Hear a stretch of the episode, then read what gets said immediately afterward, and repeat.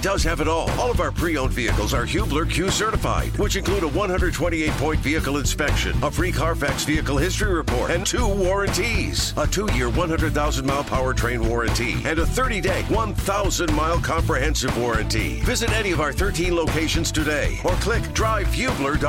Hubler has it all.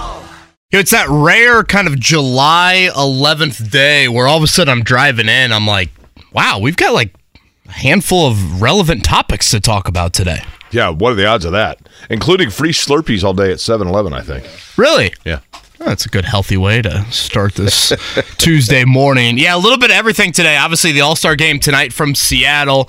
You had some, I would say, early fireworks in the Home Run Derby last night, which I feel like tends to be the case. You get like these, you know, unbelievably adrenaline-rushed filled rounds early on, and then guys just kind of taper off with that. Vlad Guerrero Jr., who, Jake, I believe that was your pick, correct? Mark and I both, right? No. Mark had Mr. Garcia. Adolis Garcia. You had Vladimir Guerrero Jr., so congratulations. Kevin, you had... Who'd you have? I went sentimental. I went for the hometown guy, Julio Rodriguez. It was a hell of a run. He looked good to start. But in typical Home Run Derby fashion, whether it was Luis Robert early on, whether it was Julio Rodriguez there, and then I would say Randy Arozarena fell into that category late. Guys ran out of gas, but Guerrero Jr., who looks like he... Gosh, I just love his swing. It's just all just absolutely taking slashes at it. He's your home run champion 17 years after his dad won it. I think the Home Run Derby is pretty cool, but to your guys' point, my interest level is kind of like their swings, right? Like after the first couple rounds, I'm kind of like, okay. Why does everyone get a 30-second bonus? Yeah, I don't. Why not? That's just, if I thought that was if you hit it like the distance. You had hit like two balls that were like 425 feet. Two 30-second bonuses. Everyone gets one, and then the other one is the two balls over 440 feet. I'm thinking, why not just make it 3 minutes and 30 seconds? I guess to put more emphasis on how far they're whacking that thing. Boy, that's a nice start here on this Tuesday morning to you. I thought I worded that pretty well. To make this clear, I'm Kevin Bowen. That was Mark Dykton. Jake Query is across the way. It feels pretty nice walking out to the car on this Tuesday. And like I said, a whole lot to get to. The Pacers' second summer league game wrapped up pretty close to kind of the Home Run Derby last night. When Jim Irsay talks, there's usually news items to chat about, and Jim Irsay made an appearance on Pat McAfee's show yesterday, and there are certainly some clips to play from that. And then yesterday, I think we kind of waited till the final hour of the show. And then about 12 hours later, we've got news that Pat Fitzgerald last night fired by Northwestern. And I have a feeling we're going to get some legal action with this. I have lots of thoughts on that. And I want to make emphatically clear that in no way, shape, or form are they to exonerate if what I would assume those reports are true of what went on at Northwestern football. But, as I assume we're probably going to talk about it a little bit more later in the show, I have a question that I asked myself last night that you're probably going to be like, okay, you're either going to say to yourself, boy, I hadn't thought of that, or you're going to say, this guy's out of his mind. Well, let's go there. That I'm out of my mind? Well I would throw out the thought. Northwestern University is a private university, correct? I believe that is correct. And you'll hear me repeat this question probably in 30 minutes or so, but Northwestern's a private university, which means that the standards by which they can handle their employment and things like that are different than a public university for the most part. They can do whatever they want. They don't have taxpayer money, etc. But Northwestern, which is one of the elite schools in America, I mean, Northwestern is probably one of the top. I would guess if you were to look up Northwestern in the U.S. News & World Report academic rankings, I would guess it's 23rd in America. I have no idea. That's a total guess. But Northwestern is most noted in terms of their fine academics. What program or college of the university at Northwestern is it most known for or most touted? What degree that people study at Northwestern is perhaps the most noted of Northwestern University? Well, I would say in our little bubble, it would be media, but I would venture to guess business would be pretty high up there. I think their media journalism school is amongst the most elite in America. And that's what, when you go to the Northwestern School of Journalism, it's like, whoa, okay. I mean, that's legit, right? The Pat Fitzgerald story was blown open, investigated, interviewed by the Northwestern University student newspaper. Not the Chicago Sun-Times, not the Chicago Tribune, not the Athletic, not USA Today. The exact institution that Northwestern University, probably one of the few that it prioritizes above and beyond its athletic department. Was the president of Northwestern University, if he would have come out, let this investigation take place, and still maintain Pat Fitzgerald as the head football coach, would that be dismissing the credibility of the very program that his university is most known to tout? That's not to say that the allegations were false. But I wonder if the level and the depth, in other words, I truly believe based on the dismissal that there must have been fire to the smoke. But what I'm saying is, did they more actively put on the asbestos suit to walk into the fire and look at it because of the source of who was coming out with all of this, as opposed to others that Northwestern would have handled with a more delicate nature of favoring benefit of the doubt? Did benefit of the doubt, did they investigate it more? Did they investigate it further because... to dismiss it would be to dismiss the one program at Northwestern University that is more known for the university than their athletics. Yeah, I still think Pat Fitzgerald reigns at a higher level than their student newspaper's reputation or their...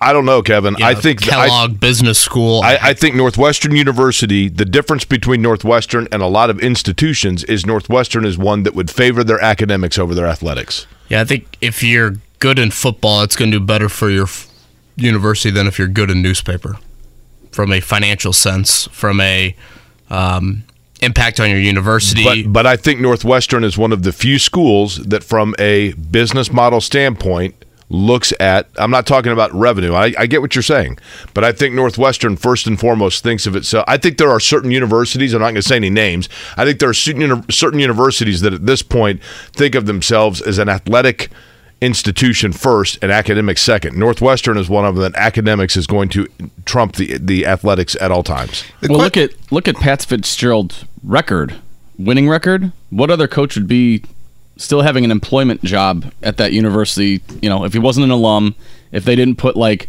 the record of graduating student athletes to the degree that he did, no guy would stick around that long.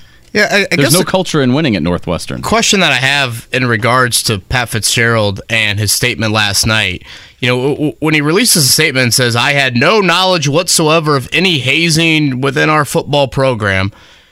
So I'm paying you nearly $6 million a year. You're 4 and 20-something over the last 2 years. They've won 2 Big Ten games over the last 2 years. So clearly, your focus on the field is not working out, and clearly your focus off the field is not working out. It's lack of institutional control, correct? Yeah, I mean, you've had numerous players come out and acknowledge that some form of this hazing was occurring. You've had staff members confirm it. Like, it just... If I'm paying you $6 million a year and you're not winning, I sure as hell hope you're keeping an eye on what is going on around the football program there. So after 17 seasons, Pat Fitzgerald is gone at Northwestern. Are he and Bob Huggins going to form some sort of a fraternity together? I would assume Pat Fitzgerald is coaching the SEC in the next 18 months. I'll bet he's coaching in the NFL. Oh, a head coach? No, but he'll get that. That's supposedly why he got a lot of money out of Northwestern, is because there was flirtation in some regard. My assumption would be a defensive coach of some sort at the NFL level. That's why he had the perfect job and he blew it, because he could always say, oh, the Bears are interested in me. The big football team in town. Yeah, it does seem like each year we get the, Schefter in January. Mm-hmm. Keep an eye on Pat Fitzgerald at Northwestern. Yep. We had him on the show, 3 months ago? Yeah, right after the draft. And I thought, I mean, you can't tell anything over a phone radio interview, but I thought he was a super nice guy. Seemed like a good dude. Well, he says he didn't know about the hazing. Yeah, okay. The other question that I had to laugh at. The biggest question I had was it seemed like those that were doing the hazing, that would be the more, I mean, like the incidents that I read about, I'm like, gosh, it'd be worse to be the hazer. Well, that too. And then, you know, Pat Fitzgerald got a 2 week suspension in mid-July. Doesn't that sound like the greatest thing in the world if you're a college football coach? Oh, wait, I'm going to stay at my lake house for 2 more weeks? Yeah, no kidding.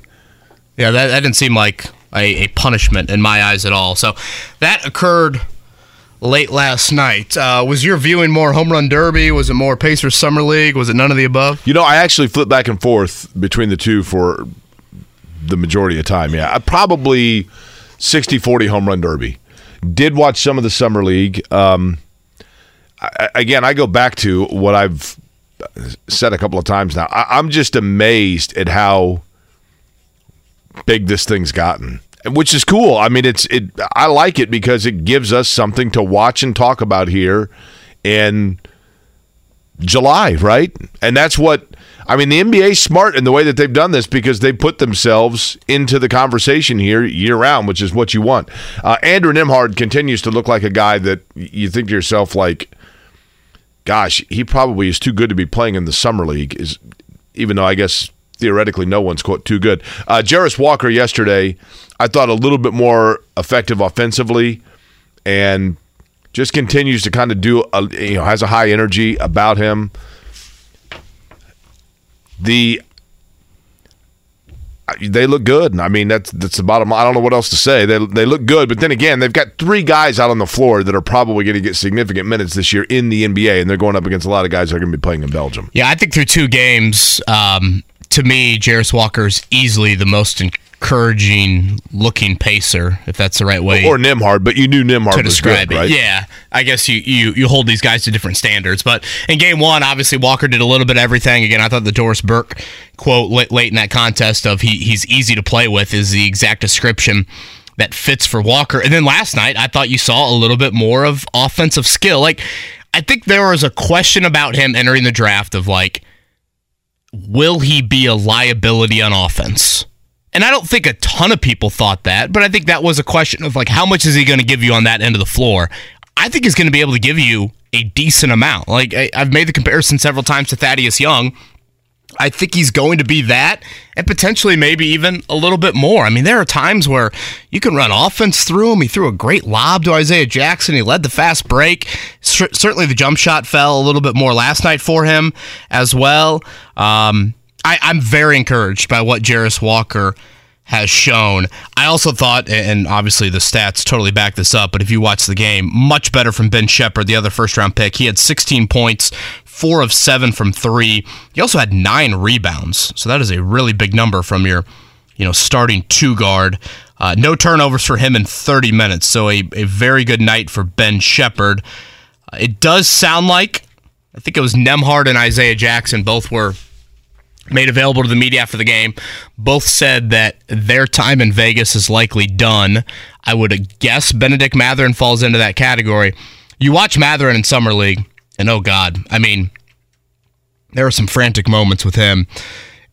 Like scoring, again, I don't think there's any question about him scoring at an NBA level.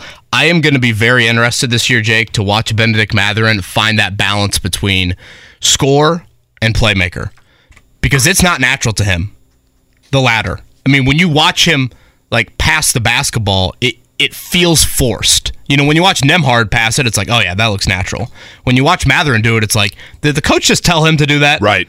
And I think watching Mathurin go through that process, because he can be very gifted in that area in the sense of last night, he had 6 assists, and if you watch the game, you'd be like, dude, he forced it way too much offensively. And he still had 6 assists.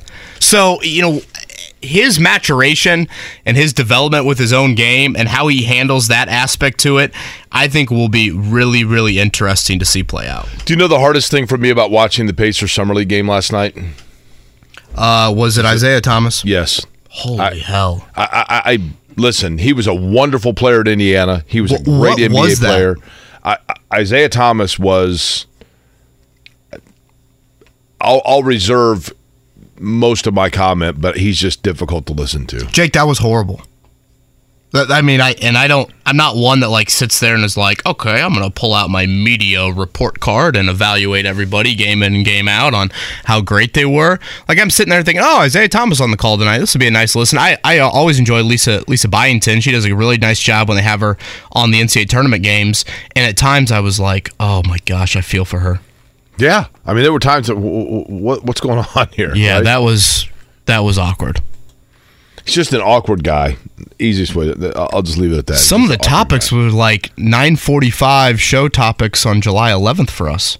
Well, or 7:45, depending on, you know what I mean? Well, sure. Right? Exactly on that. Gregg Doyel, speaking of, you know, times you could get a little bit off topic. He's going to join us at 8 o'clock. I know everyone always enjoys when Greg hops on, so we'll chat with him coming up at 8 and 9 o'clock. Alex Golden to recap Game 2 from the Pacers Summer League. I think something to also throw Alex Golden's way is that rumor kind of late afternoon yesterday from Mark Stein, who's a pretty established NBA reporter, on Pascal Siakam and some interest for the Pacers. What would it take to get him? With the Toronto Star. That is a very good question. I think just purely cap space-wise, you'd have to give up about 25 to 30 million. So what would that look like? Is that Buddy Hield and Andrew Nembhard and a couple first-round picks? I am not a fan of pursuing Pascal Siakam. I don't disagree with you. Age, considering, again, he's in a contract year coming up, so you'd have to pay him a whole lot. I don't know, Jake. Feel free to tell me it's a loser mindset, but I'm kind of content with the Pacers right now. I totally agree with that. I don't think you need to rush to push all the chips into the middle of the table. Let this grow, see what you've got, and then, you know, a year, 2 years, whenever you feel like there's a little bit more urgency, then you can make that sort of move. I don't think I'm rushing for it for a soon-to-be 30-year-old, soon-to-be contract year guy, and a guy that I think just he has to have the ball to be really, really effective when I think he wants some other guys with the ball, and Tyrese Haliburton and Bennedict Mathurin. Especially when you consider, Kevin, to your point, the Pacers are not going to be making a serious push to the finals this season, right? So you see where you stand. You find out whether or not you have your areas defensively taken care of. And then at the end of the season, if you realize that Siakam is still a guy that can help you, you go out and you pursue him in free agency. Why give up some of your assets to get a guy that could then walk from you in 10 months anyway? That makes no sense. I know that he's a wonderful player, and I know that although I kind of feel like, and I don't know, maybe part of this is just because Toronto itself dipped a little bit. Does Siakam feel like water has found its level a little bit there, or is that me? Oh, no, I think he's still a very talented player. No doubt about that, and particularly defensively, right? Well, I'd argue particularly offensively. With him, you know, to me, Anunoby, I think, is the guy that falls more into the defensive category. I think Siakam has been, you know, a high-level scorer really ever since their run to the finals. But, you know, if I'm going to make that sort of trade, you know, a guy more on the timeline of Anunoby, a guy that brings more of a defensive presence, that would be the move that I would make. And again, even then, I still sit here and have some reservations about it. So I almost feel like the Pacers are in this situation where they've got cap space, they've got a couple first-round picks, they've got, you know, some young guys that clearly other teams covet, and they're just the popular team that people throw into these reports. And who knows, maybe it's Kevin Pritchard doing a ton of the calling, because it seems like Kevin, you know, wants to be vocal of like, hey, I'm trying to make moves and all of that, but I'm not sitting here saying the Pacers need to be pushing those chips in. I mean, you're right, 24 a game last year for Siakam. He's 29 years old, but again, if his deal is up, you'd have to have assurance he would re-sign with you. Yeah, there's no way you do that. Can you imagine if they gave up you know, what if Mathurin was a piece you had to give up? Would you do it? No. And I try to say that without my affinity. How about Nembhard? A Nembhard, Buddy Hield, you toss in a first-round pick or two, I would have some reluctance with that. I don't disagree with that.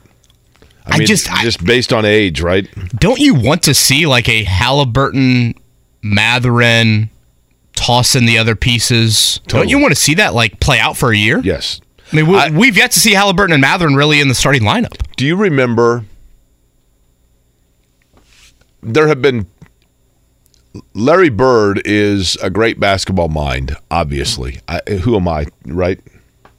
However, well, certainly knows more than Isaiah Thomas after last night. Jeez. God. I could tell you some stories about Isaiah. However, there are two times where I think Larry Bird, three times where Larry Bird misread the temperate of his locker room. One was, as we've talked about, the infamous Paul George, Paul don't make the decisions around here. Well, he kind of turned out he did, right? But the other is when they signed Andrew Bynum. That completely wrecked Roy Hibbert. It's not really Larry Bird's fault there. It was worth kicking the tires on it. The other was when they traded Danny Granger. And I can't remember who they traded Granger for, but they brought in Evan Turner at one point. And both of those things, I think they underestimated what Danny Granger meant to his teammates. And I think the same is true of Buddy Hield. I was really struck by Bruce Brown Jr. when, matter of fact, do we have that audio, Mark, when I asked Bruce Brown Jr. about Buddy Hield? Because all of a sudden everybody's talking about Buddy Hield. And I'm like, this is a guy that when they acquired him, it was thought that Buddy Hield was basically a rental or a guy that was going to be flipped in the infancy when he came here. I don't mean now. But Bruce Brown Jr., you know, was in Denver a year ago, and yet he talked several times about Buddy Hield. And finally I had to ask him, I'm like, you've mentioned Buddy Hield several times now. Like, this seems to be a guy that's respected, not just in this locker room, but league-wide. And here's the newest pacer on that. There was a lot of thought when he came here that he was a rental, but clearly he seems to be pretty respected around the league. Buddy is obviously a great player, can shoot the heck out of the ball. But yeah, I mean, everybody knows Buddy Hield because he's a great player and they knows what he brings to a team, a contending team. So I can't wait to get out there with him. I mean, everybody was talking about him. I think he's almost a glue piece for that locker room. I really do. And I have no idea if his name is one of those that's floated, Kevin, but I think that he is one that you have to look at what he means to the other players on the roster before you think about moving him. Yeah, and let's just throw it out. I mean, if you start a lineup around Tyrese Haliburton where it's, you know, Siakam and it's Mathurin and it's, I don't know, Nembhard if he were still to be here. I mean, now you're starting to get some pretty questionable shooting around Tyrese Haliburton. And I get you have the fine balance between the shooting and the defensive end of the floor. But I just, I don't know. When I saw the Siakam name and I saw the Pacers, I said, thanks. But no thanks. I think it's a great problem for the Pacers to be in right now, and I say problem in quotes of, you know, you can let this thing play out a little bit. You still have got, you know, chips to play with here moving forward, but I don't think you need to rush it in a move like that. We'll certainly get to those Jim Irsay comments from yesterday. Again, on with Pat McAfee, I would say a couple of that stood out. One in regards to Anthony Richardson and his playing time early. And then very late in the interview, and I'll try to provide some context around it because I do think it's important to do that. Jim Irsay offered a little bit of an injury update to Jonathan Taylor and Shaquille Leonard, and I think, well, certainly the Shaquille Leonard one had Pat McAfee kind of, oh, wow, interesting, was Pat's reaction when Irsay said that. So we will definitely hit on that. I don't know if you guys have the same feeling watching the Home Run Derby each year, but two things stand out. One, I'm thinking, how has a kid not been hit with a line drive in the outfield yet? That's my first thought when I watch the Home Run Derby each and every year. And then two is, can we get a trophy for the pitcher? The pitcher matters more than, I would argue, maybe even you're right, the hitter at times. How many, and I know they probably explained this, but I didn't have necessarily the volume up full throttle there. How many pitches are you allowed to pass on, or are you? Well, now it's timed. So it's, I guess you're right, a 3-minute round, you get a timeout, and then as I was saying earlier, everybody gets a 30-second bonus, so you pretty much are up there for 3 minutes and 30 seconds, and then if you hit 2 homers of at least 440 feet, which was not easy last night. I think it's an amazing feat. I just think seconds. Once the guys kind of slow down, it just is kind of like, okay. it's remarkable, and clearly there is a level of, I mean, can you imagine taking that many swings? And Arozarena was adopting the quantity over quality. I mean, he had 30 seconds to hit 4 home runs, and I think it's certainly Reese Davis, or was it Reese Davis? No, Carl Ravitch. Carl Ravitch and Eduardo Perez were kind of like, oh yeah, this is over. And yet he goes out there for that final bonus, and he is trying to get 20 million swings in 30 seconds, and I think he hit like 2. And Guerrero Jr. wins it. If you got out there with somebody with those guys pitching to you at that speed, how many do you even get to the warning track? Oh God, I mean, any? No. My baseball swing is now a golf swing. Yeah. Were you a good baseball player? Mediocre. I'd like to think I was. I'd like to think I was a good catcher. What position were you? Catcher. I think that's the hardest position in baseball to play, right?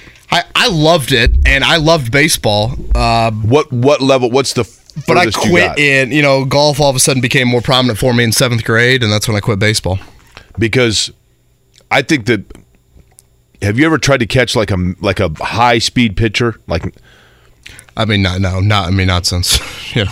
When I was in St. Louis, there was a kid that got drafted into the majors as a pitcher, and so I did a story where I put on the full catching gear, and I'm like, I'll try to catch a pitch from him, and he threw like a 92, I think. Holy cow, it was unbelievable. I mean, it was like Tucker Barnhart, guys like that. I don't know how they do it. Yeah, it's so natural. And I mean, it's like my eyes naturally closed. I blinked every time the ball was coming in because that's your natural instinct, right? I mean, like just the pop of it alone. And literally I had like almost a bruise in my palm. I mean, it was brutal. I do think something the Home Run Derby can do each year, you know, with the 8 contestants, I think it's important to have a home representative among one of the 8. Oh. Like the atmosphere for sure. Julio Rodriguez was. Yeah, it was awesome. Awesome. Yeah. Awesome last night. One of the best things about last night was the aerials of Seattle. Have you been to Seattle? Such great, yeah. Oh, I mean, aerials. This time of year, it is literally the most beautiful city in the country. San Francisco's up there, I know.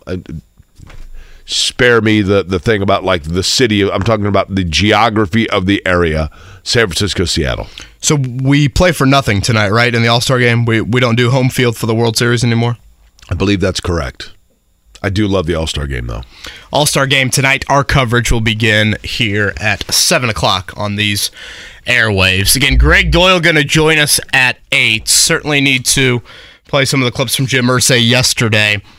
Some comments from him that a bit eyebrow-raising. You know, we are 2 weeks out. 2 weeks from today, the Colts will report to training camp at Grand Park. We plan to be up there for report day, their first practice coming up Wednesday, July 26th. Good Tuesday morning to you. I'm Kevin Bowen, Jake Query, Mark Dykton. You're listening to Kevin and Query right here on 93.5, 107.5 The Fan. It's the answer to one of those trivia questions, Kevin, that you hear every year. Like, how many days per year are there no professional sports on the American calendar? And it used to be, like, Christmas Day was one of them. Obviously, that's out the window now.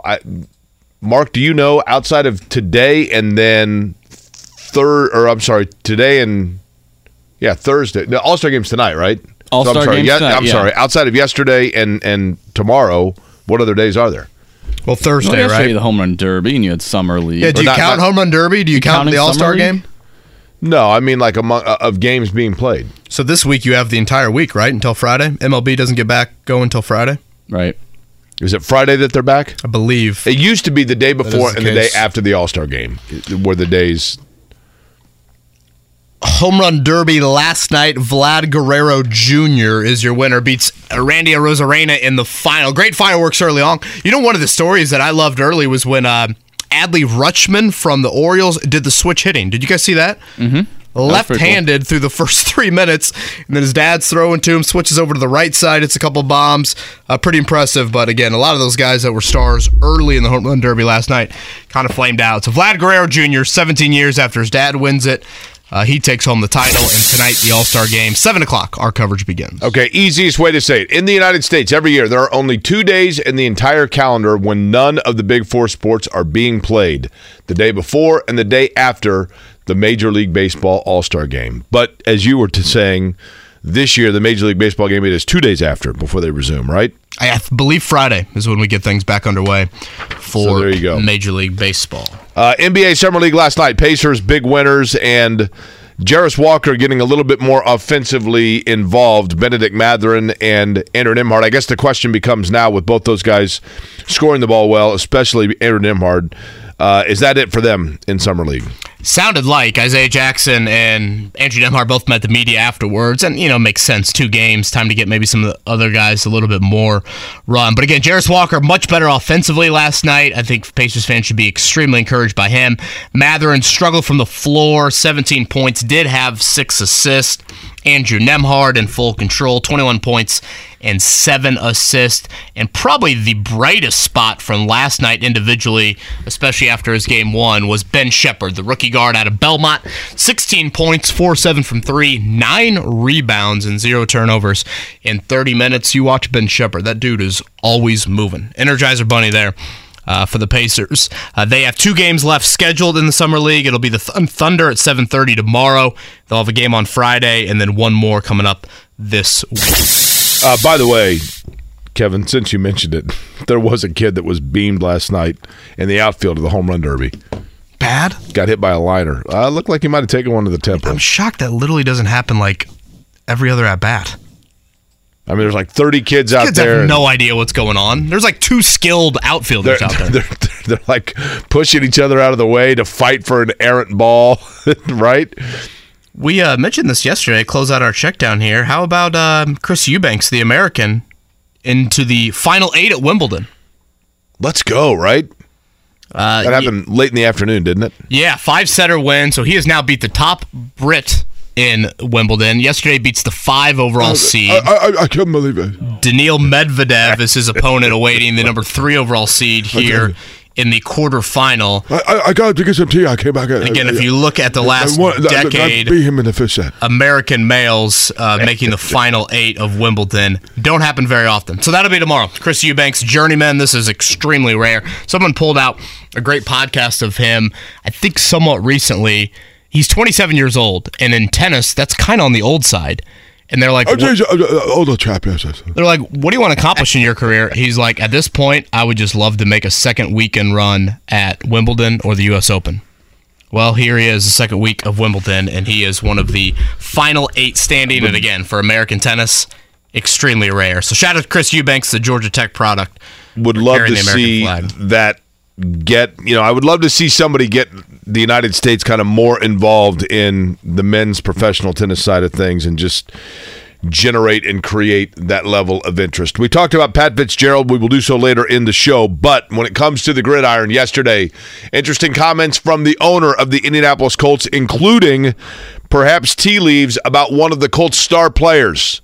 We'll explain next. It's Kevin and Query. Good morning to you on a beautiful-looking Tuesday here, 93.5, 107.5 The Fan.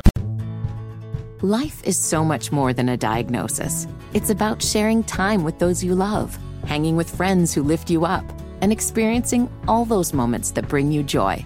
All hits, no skips. Learn more about Kisqali Ribocyclib 200 milligrams at KISQALI.com and talk to your doctor to see if Kisqali is right for you. So long live singing to the oldies, jamming out to something new, and everything in between. Whether it's audiobooks or all-time greatest hits, long live listening to your favorites. Learn more about Kisqali Ribocyclib 200 milligrams at KISQALI.com and talk to your doctor to see if Kisqali is right for you. 14 minutes before the hour of 8 o'clock. Good morning to you on what looks to be a very promising and gorgeous All-Star Game Tuesday here. Jake Query along with Kevin Bowen, Mark Dykton here as well. It's Kevin and Query. It took literally 6 days of planning to come up with the name of that show. 93.5, 107.5, The Fan. Kevin, when Jim Irsay speaks, you got to listen. Sometimes you never know where the subject's going to go, but if you can wade through whale talk and band talk, and I actually love the thing that he is doing to free a whale that's been in captivity forever, but he talked plenty about that. But I thought they might draft Lolita number 4 overall in April there for a moment. He a lot of Mars talk yesterday as well with Pat McAfee. He's done a lot of work on probably both those things. But there were still some nuggets of things. When Jim Irsay talks, you got to listen. And he had a couple of interesting comments that kind of maybe, if you weren't listening closely, just flew past. And then you go, whoa, wait a minute. Say that again? Yeah, yesterday I saw that McAfee was going to have him on. I'm like, all right, Kevin, you need to commit about a half hour to that conversation. And as you said, Jake, 98% of it maybe doesn't have a much relevancy at all to the Colts in their 2023 season, but some of it definitely did. Mark, let's start with the injury audio. And again, to provide a little context around how this came up, as McAfee is trying to end the interview, Irsay just, ends it with his typical kind of summer comment of, yeah, I couldn't be more excited about the team. And then he gets into health updates without McAfee asking him on Jonathan Taylor and Shaquille Leonard. So the clip isn't overly long, but let's play that on Jonathan Taylor and Shaquille Leonard. We are really excited about the year, and Anthony and Jonathan Taylor's healed up. And, I think Shaq Leonard, he's working hard. We'll see. He has a chance. He's working really hard. He's getting a little better each day. So we love Shane Steichen. Love the whole energy that we have going. So just to, I think, go over the injury situations, Taylor had ankle surgery earlier this offseason. We did not see him at all in the spring. It's the first time Taylor has missed any substantial amount of time in his NFL or college or high school career, but it sounds like he's healed up and will be good to go for camp. The question I have with Shaquille Leonard is this, Jake. Obviously, when he prefaces by saying Jonathan is healed up and he doesn't say the same thing for Shaquille Leonard, that's not good news. That doesn't mean that Shaquille Leonard is necessarily at the same 100% available, ready to go whenever camp opens up. Boom. When he says the phrase, he's got a chance, and again, McAfee, literally, this was the end of the show. For any Irsay interview, time restraints can be a bit difficult. So when he says he has a chance, my first question is he saying he has a chance to be ready for the start of camp or for the start of the season? I think he's saying the season. Because that's not good. The start of camp, I would guess he was saying the start of camp there. Either way. That's pretty optimistic, I think. Here's the thing. When did Shaquille Leonard first, with this particular injury, when did we first hear about it? When was it first on the radar? Well, the first back surgery occurred last June. Then he had another one in November. And that was initially the back surgery was he had what they thought was an ankle injury, correct? And then pain throughout that lower leg. Correct. My point is simply this. We are nearly a year into it, and we are having to determine the timeline on discussion of having a chance. Yeah, I know. I almost don't think you can even picture him into your 2023 outlook I totally agree. That you're used to. And Kevin, here's the thing. Shaquille Leonard is a wonderful football player. He is an inspirational leader for his teammates. He makes plays that very few people make. He has an incredible instinct to the football. There are a lot of things. There are very few things about him to, if any, to dislike. However, all of those things that separate him as a football player are things that are predicated upon his range of motion and his ability, that little half a percentage of speed and instinct that separates him from just any other guy. Yeah, he's got to be that peak correct lateral movement. And last athlete. Year, you could make the argument that when he was on the field, that he was a liability. Oh, without question. And so, at no fault of his, it's not a fault of his, it's a reality. If he is not back to the 100% that he was when he entered the league and before the injury, he becomes then another linebacker. Yeah, I'm to the point, Jake, where I've got to see him on the practice field for multiple weeks before I even get to oh, wow, man, he looks like the maniac. He could be back to that all-pro self. Right. I just kind of chalked it up to EJ Speed is probably a guy that's going to play a whole lot next to Zaire Franklin this season. And it's a shame that it's come to this. Part of it is the position that Leonard plays, and part of it is certainly his injury situation. But to me, a Jonathan Taylor injury update, or if you would have updated Michael Pittman missed the entire spring with a hip injury. Those updates, to me, they mean 10 times more than the Leonard update. At this point, Leonard, to me, is almost a bonus. And that's just the reality of where he's at. I think you psychologically have to go into camp assuming that you are not going to have him. It's a bad contract. It's how it looks right now, given his injury status. He could certainly, prove me wrong and, clip this out and, he could become an all-pro again. And I'd say this for any player. It's no knock on Shaquille Leonard. But if you have two back surgeries in a 4-month span, I'm going to be highly skeptical. It's nerve issues we're talking about, I'm going to be highly skeptical of it, especially when he's a player that's game is so predicated on dominant athletic traits, the quick twitch, the movement, all of those things. And right now, given the makeup of your roster and how important things are for Anthony Richardson, which Irsay did have an Anthony Richardson comment we'll play here in a bit, the Michael Pittman, the Jonathan Taylor news, that means a little bit more to me than Shaquille Leonard. The Taylor news is obviously very good news, right? Sure. And Taylor's running for a contract to an extent, right? I mean, he's going to be running to try to see how much he can get out of the Colts or elsewhere.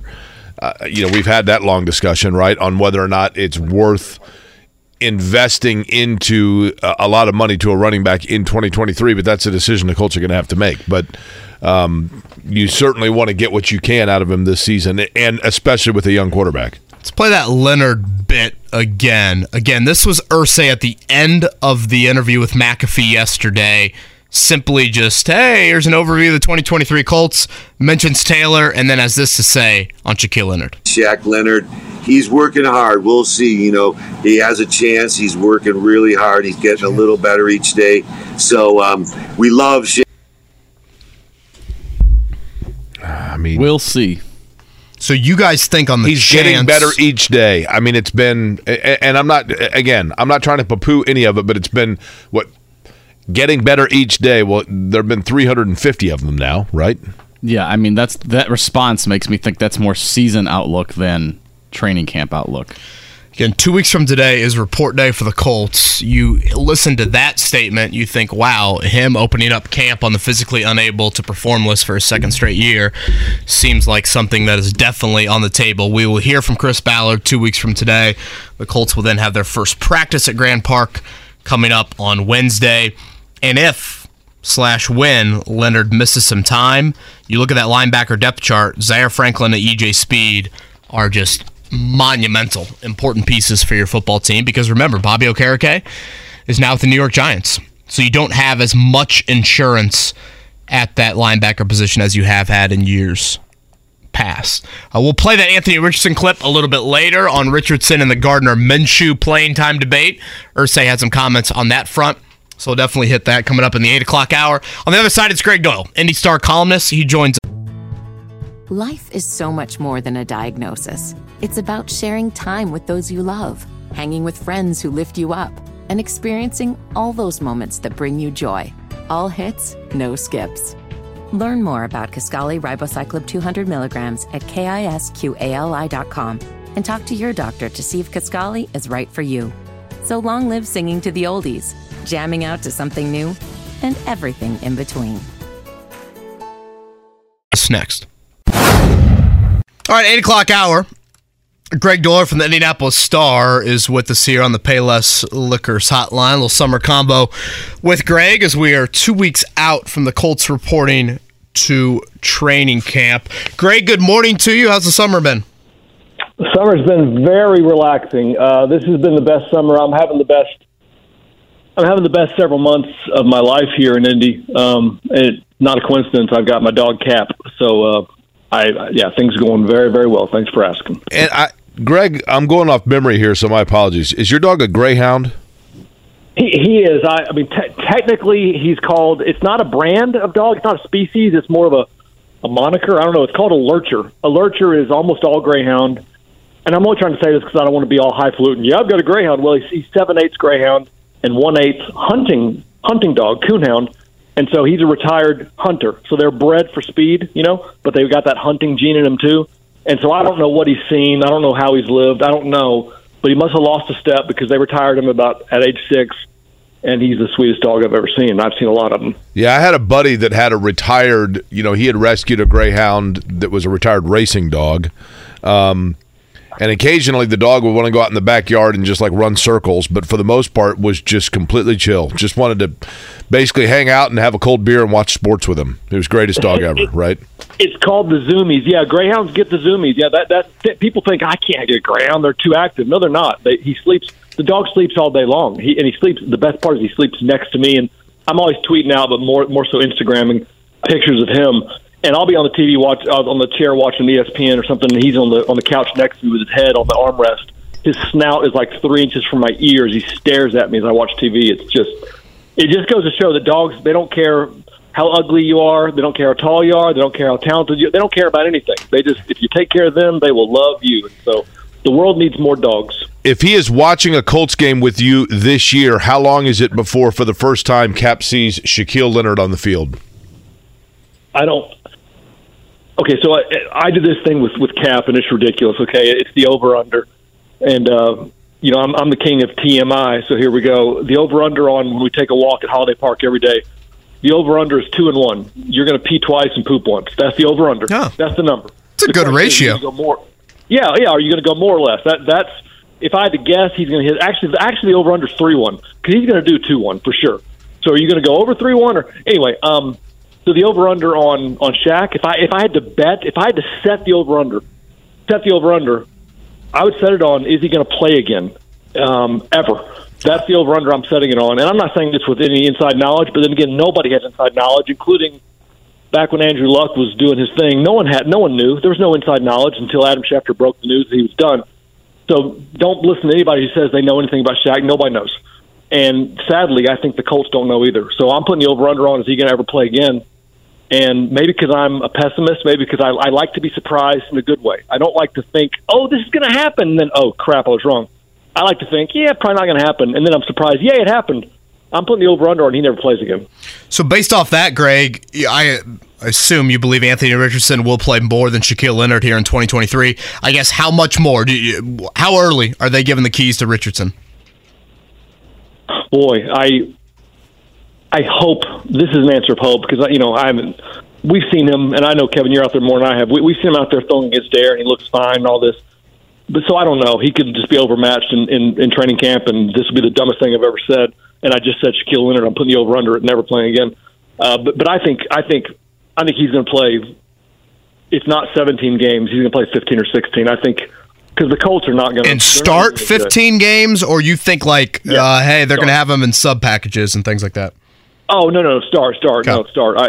If we're going to talk about sub packages, then maybe all 17. But no, I think he's going to start. He might not start the opener, but he might. But I think they're going to go with him. The odds makers, they're not. They don't know either, but they know more than we do. They certainly have good reasons for doing the things they do.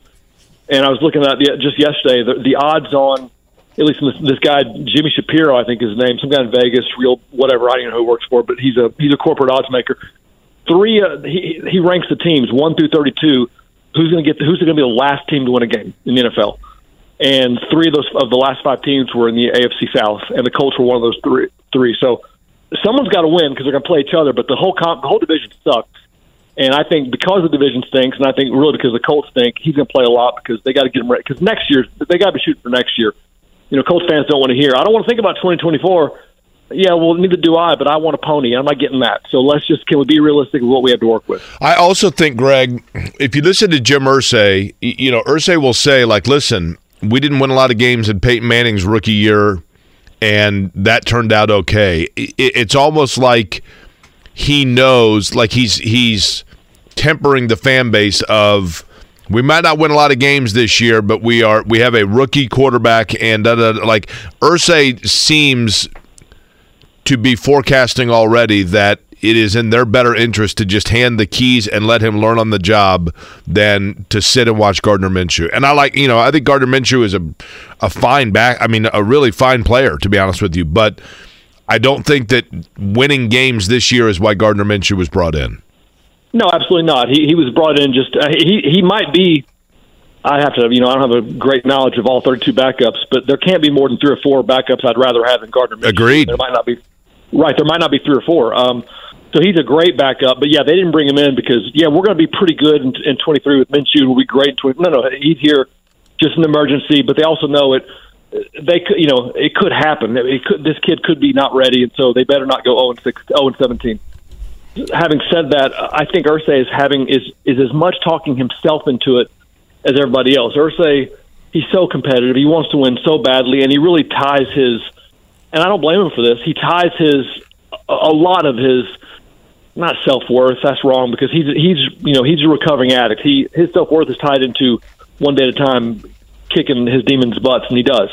But he really wants to win. It's the family name. It's his dad. It's his daughters. So I think he's trying to talk himself into what I said earlier about myself, is that I like to kind of set the bar low for things that I care about so that when it happens better, I get really happy as opposed to the exact opposite. So he's doing that for Colts fans, but I think he's doing it for himself as much as anybody else. Gregg Doyel is with us here, again, columnist, of course, at the Indianapolis Star, and he is on the Payless Liquors hotline with us. Gregg, you've been following the Pat Fitzgerald story at all? Oh, yeah. Listen, it's in my wheelhouse of things that had I been if I'm still at CBS, this is the kind of story that I would have written about 3 days in a row, getting madder and madder and madder about until I finally, this is the kind of thing that I would start off with moral high ground, which is, holy cow, that's awful. And then after about 3 stories, I would be saying he should be buried underneath the jail somewhere. I would just lost my mind on this story because it's so awful. So I'm glad I can just watch it from afar and just kind of silently fume until you ask me about it. So you are totally good then with him being fired? Oh, yeah, I'm totally bad with him ever working again in coaching, but he will. There's 2 places he's going to end up. If you're Vegas, you got to bet all your money on one of these 2 spots. He's either going to be on Nick Saban's staff because that's what Saban does, or he's going to be working for ESPN because that's what ESPN does. They don't merely hire former coaches or recently fired coaches. They only hire recently fired coaches who have in a scandal. It's the damnedest thing. Go back and look. And I'm sure there's some exceptions on there, but very few. If you're a coach and you've been in trouble, you're going to ESPN next. It's the weirdest thing, but that's what happens. And it might be because ESPN's anchors and probably their higher-ups have the same agents as these coaches. I suspect there's, just like when hiring firms, they put forward certain names, and people think, people who don't understand don't realize that this is all just the old boys club scratching backs. This hiring firm put that AD in there, and so when the AD is hired a football coach, that same hiring firm that says, you owe me, they're gonna say you ought to hire this coach over here, and it happens all the time, and it's awful. I think ESPN probably has some agreements with, and you guys are ESPN. Are you still ESPN Radio? Yeah, ESPN Radio affiliate. Yep. Yeah, screw it. So ESPN's probably going to do that with Fitzgerald because they have the same agent. Like Pete Thamel's got the same agent as all these guys. Like you wonder where did Pete Thamel come from? Why is he breaking all this? He's got the same agent as all the coaches, and ESPN has the same agent. They're all scratching each other's backs . And that's fine. People don't want to know how the sausage is made, but that's how it's made. Gregg, I'll bet you he ends up as an NFL coach. That would be, I hope so. That'd be my wager. Now, I had mentioned this earlier. I was saying SEC. SEC's probably, the next Arkansas head coach. Yeah. Gregg, I said this earlier, and I'm curious your thought on this. To me, Northwestern, and I will give Northwestern credit for acting swiftly on the Pat Fitzgerald situation after the initial 2-week, hey, we need 2 weeks to investigate this. Does Northwestern follow this lead and put the dogs on it as aggressively as they did? If it's the Chicago Sun-Times or the Chicago Tribune, let me explain. I mentioned this earlier, and I'm curious your thought on it. Northwestern as a university is one of the fine elite academic institutions, and the president of the university certainly knows that. It's a private school, so it can make its own – it just has different standards probably in terms of its personnel decisions. But this story was uncovered, and investigated by Northwestern's incredibly reputable journalism department and its own student newspaper. Didn't that – in turn, forced Northwestern to take it even that much more seriously, because how were they going to dismiss or snub their nose or take lightly an investigation by the very department that they internationally tout as one of their finest products? That's pretty good. Yeah, I mean, that's – listen, when you add that to it, then it becomes even, you know, impossible to ignore. So I'll give you that. That's a great – I'll give you that. I do think, to answer what you mentioned earlier, if the Chicago paper, whichever one's still alive, if they had been the one to break it, I still think this happens.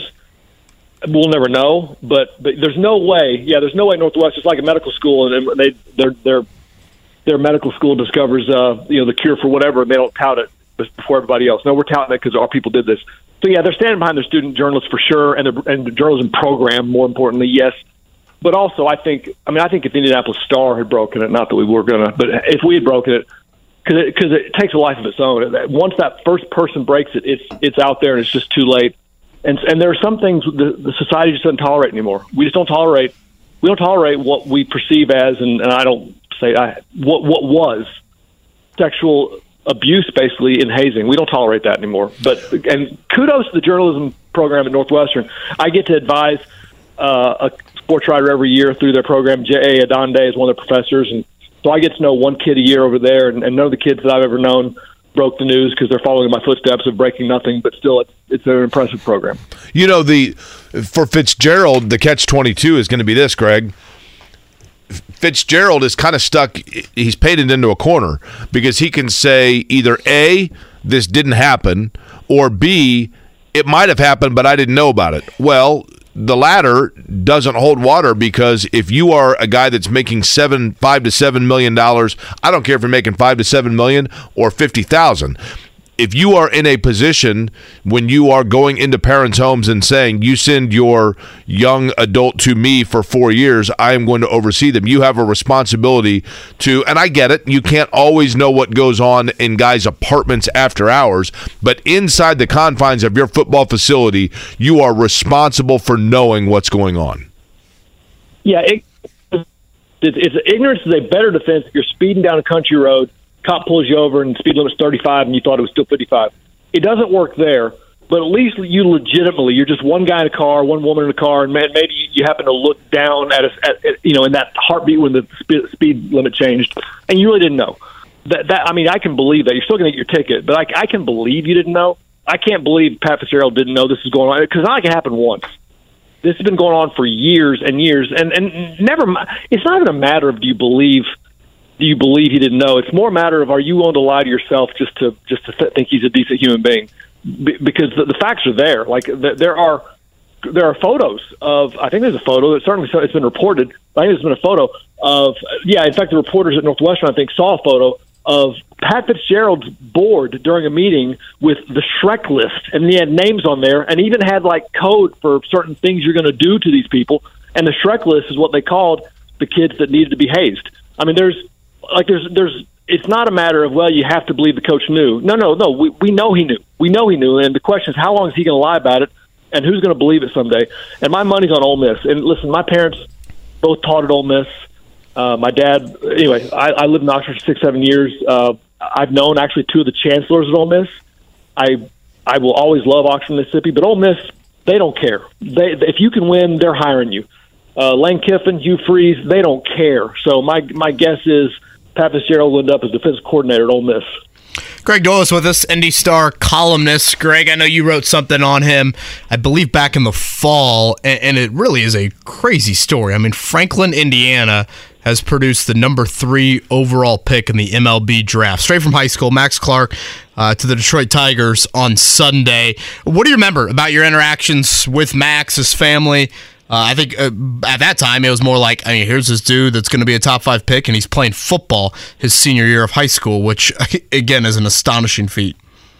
Yeah, in this day and age, nobody would do that. But as I remember from writing that story, that Max Clark, once you're as good as Max Clark at that early age, you don't just have a high school coach. And you don't just have an AAU coach. You've got a private hitting coach, and you've even probably got an advisor somewhere advising you. And I forget who these people are, but he had his private hitting coach and his advisor both either were or had a brother who were a high draft pick who also played football. So he had people advising him not to play football. They weren't telling him, you got to do this. More like he had people telling him, look, you can do it. If you want to, you can do it. My brother did it. I did it. You know, it's going to work out okay. And you're rolling the dice. And I wrote a story watching a football game with his parents watching Max play. In fact, and there was one hit. I remember he got hit over the middle, and you know, I watched the hit, and I really turned to his parents, and we're talking about it. And you're rolling the dice, but the odds are you're going to be okay, and it turned out okay. My memory of Max, it's bigger than one thing. It's more the feeling that I had watching Romeo Langford in high school, and more so, and the reason more than just the talent. And that's why I have this feeling that although the talent's so clear, you know, they're both the best athlete on the court or the field at that level that you're going to see. But more than that, after the game, the way little kids come running up to you, and I don't mean three, I mean the whole crowd. They all come running up to you, and you stand there, and you smile for them, and you sign and all that. That's Max Clark. Like, that was Romeo in New Albany.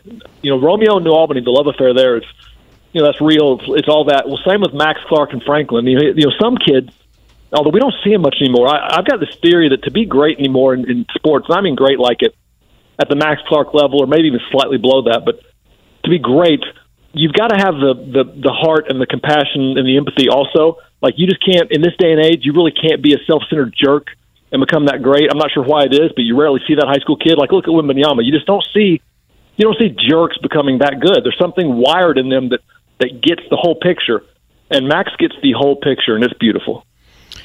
Gregg, it's a question that I think I asked Jake just kind of randomly a few months ago, and we didn't really spend a whole lot of time on it. And it's probably not super relevant right now, but to me, it kind of screams July 11th. When you think neither about, am I, Kevin, let's keep going. Say it again. I said neither am I. It's relevant right now. When you think about like important sports figures in our market, you know, in some way, shape, or form, Jim Irsay, Herb Simon, Roger Penske would probably appear near or at the top of that list. When you think about the succession of the individuals in those three areas, Penske obviously over at IMS, you know, Irsay with the Colts, Herb Simon with the Pacers, do you think there's any like level of concern you have with any of those three and just how we think about or where maybe the Pacers, the Colts, IMS is and, you know, 5 to 10 years after whoever will be that next successor will take over? You have to be concerned a little bit. Now Penske, no. Now whoever takes over for Penske won't be as good as Penske because he's a unicorn in that sport. I mean, there's just whoever replaces him can't possibly be as good as he is at seeing the big picture. And you know, but IMS isn't leaving. You know, you can't just pack up IMS and take it somewhere else. So, I'm not concerned in the grandest sense of are we going to lose this sport? And I'm not concerned with the Pacers or Colts. I'm not, but. I think to ignore the obvious, which is when a new owner takes over, even if it's a kid. I mean, look at the Indianapolis Colts and how we got them. You know, things happen. You know, things do happen, and you just don't know. Now, I know both families are really tied into our city, and I know especially the Colts. You know, the Irsay daughters. You know, there's a wild card in there. You know, Irsay's married. I believe he's married, and that's a wild card. And I hate to talk personally about things I don't know, but I know he's married. Or he's with somebody significantly, I believe, and he's got three daughters, and you just don't know how that plays out. You just wonder. And whereas the Pacers, Herb has a kid out in California, Steve Simon, that I think everybody understands. Steve will take over, and Steve, just like Herb, doesn't want to be known as their last name attached to the Pacers leaving this market. So, am I concerned? No, I'm not concerned. But to say you can't have that on your radar even a little bit, well, that would be that'd be foolish. Yeah, Gregg, I think to me, the thing that is the curveball that you can never, and we saw this with the Indianapolis Motor Speedway, the curveball that you can never rule out is when all of a sudden, and you start talking about inheritance taxes and the inheritance tax versus the tax off of a revenue from a sale and the monetary difference thereof, then all bets kind of go out the window, right? Because the best laid plans can be there before you, but then all of a sudden the tax man comes calling, and that's to me where things get interesting because you just never know, to your point. At that point, you never know where things could end up. And more so than you never know, in my case, you don't even understand. Like I don't... Correct. I don't understand, and so that's not a stratosphere that I get.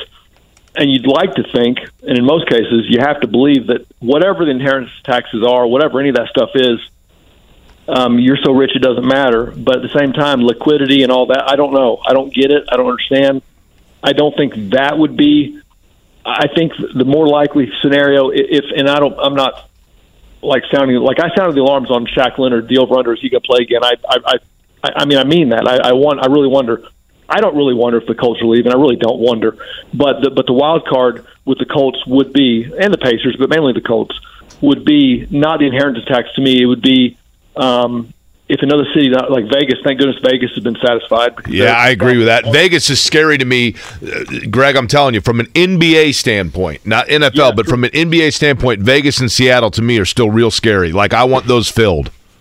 Yeah, Vegas, yeah, both of them, but Vegas specifically, because Seattle, there's a little bit of you know, they had it, didn't work. You know, I mean, they won it again. St. Louis gets this football team again. It does happen, but Vegas is clearly going to get one. They're going to get one. The question is, who's it going to be? And you just don't know. Inheritance taxes are one thing, but the other thing is what is some rich person in Vegas funded by casinos and backed by money we don't even know about? What stupid money are they going to offer at somebody? Because they're going to take somebody's team, and it's going to be somebody's team that doesn't win a whole lot, and somebody's team from not a huge market. And there are 15 of those probably in the NBA. I mean, so it's not just us. It's going to be the Pacers or the Pistons. No, but there are 15 of them. But to say that our franchise isn't one of them would be just, it'd be negligent to not think about it. And I promise you, and I don't know this, but I promise you, I believe that our city and our state leaders have that on their beyond the radar. They're in regular contact with people that matter at the Pacers about making sure they're happy here. I promise you that. Now, that said, if hypothetically, like a couple of years now, in other words, I think the Pacers are right on the cusp, Greg. I really do, and I'm not trying to sit there and carry their water. Right on the cusp is probably a little bit aggressive, but I do think that you got to tip your cap to the Pacers in realizing that they were stuck in the mud and saying, you know what, we're going to put this into a different gear, and it might just start spinning mud everywhere, or we might actually get some progress. And I feel like they've got some progress getting out of the mud pit, and their future, I think, is pretty exciting, to be honest with you. It actually is. After seeing Jarace Walker, to me, he's a huge piece. And getting Obi Toppin and Bruce Brown, but Jarace Walker is that we need to see. I mean, he's just like Mathurin last year. You better be really, really good, or not you, because it's not your fault if you're not really good. You didn't draft yourself. But if you're not really, really good, the Pacers have set themselves back because they can't afford to miss. You know, some franchises, no one can afford to miss, but some can overcome it more than others. Pacers can't miss on the top 10 picks. They just can't do it. And I don't, Jarace Walker, I have no idea. But the first couple of games he's played and the energy he plays with and the defensive tenacity and the really the versatility. And I mean, on offense, like everybody talks about, he can guard three positions. Okay, you're saying that because you've heard someone else say it. Who knows? But I can watch you with the basketball and tell you can actually dribble the ball. You can do this, you can do that. You're actually more than just a power forward. He excites me a lot. They still are one or two really good players away. Would Pascal Siakam push them a lot towards the top? He'd put at least towards the top of competing for an Eastern Conference semifinal berth. He would. I'm not sure where that rumor comes from. I've seen Mark Stein. He's got a Substack, and I don't subscribe to him, which is ironic, I guess. But then again, I don't live where in his backyard. So if you don't subscribe to him, star, what are you doing? But I don't subscribe to him. I don't even know where he lives. But he's got some rumor that says, yeah, the most interesting thing I heard. Well, if that's how you start your report, I use in quotes on Siakam to the Pacers, that the most interesting thing you heard was, then that's a rumor, and I'm not getting excited about rumors. Greg, last one, and I appreciate your time here on this Tuesday morning. I believe last time we chatted, you were promoting a boxing appearance for yourself. Is that still happening? Did we miss that? I feel like I would have seen something on it. Had that happened, you couldn't have possibly missed it. But no, I got into training for about a month in my gym, and there's a competition team, and I was there and doing that and some sparring, and it just kind of hit me. It's weird. I don't want this anymore, and that really came as it knocked me back for a couple of days because I've identified myself in my own head for about 20 years as not a fighter. I've only had 5 amateur fights, but I've identified myself as someone who's always wanted to get back there, and I'm going to do it. And then all of a sudden to realize it's right there, I can do this, and I just don't have it anymore. And I don't mean I'm not good enough. I mean, I just don't want to do it. And boxing is kind of like, I don't know, skydiving or something else that you better believe all the way or it's just not, you're going to get hurt. The thing is, sparring is you got to be willing to go hurt somebody in sparring because they're coming after you. It shouldn't be that way all the time, but it is. And I found myself sparring with some people, and I didn't want to hurt them. And I'm not saying I could have. I'm not that good, but to defend yourself against someone trying to hurt you, you've got to go, okay, well, I'm coming at you at full speed too. And I didn't want it. I just didn't want to do it to anybody. So anyway, it didn't happen. But if we're promoting things, I went to Kitchell. Have you ever heard of Kitchell, Indiana? I've heard of Ted Kitchell. I was gonna say, yeah, I've heard of Ted. That's the problem. If you start Googling Kitchell, Indiana, you got to do that Google trick where you do dash Ted. That means it won't call up anything with the word Ted in there. So Kitchell, Indiana, they are more than Milan, perhaps the least likely. I'm saying the least likely sectional champion in our state's history, basketball, boys basketball. Happened a long time ago. I've heard about Kitchell from a reader or two over the years. Anyway, I went out there to Kitchell and stumbled onto some stuff. You make your own luck, I guess. I got really lucky out there. That story's going to be coming in a couple days. Kitchell, Indiana. And by the way, Kitchell doesn't exist anymore. So the story's going to sound like it's made up because I'm writing about things that aren't even real anymore. That's kind of cool. But finally, I would urge people to go to the Indiana Historical Society downtown on Ohio. It's basically a state history museum. They've got a Chuck Taylor exhibit. And I went there a couple days ago thinking, I might write about this. And I'm walking through there looking at the pictures and whatnot, thinking, well, that's cool. I like state history and basketball, but there's no column here.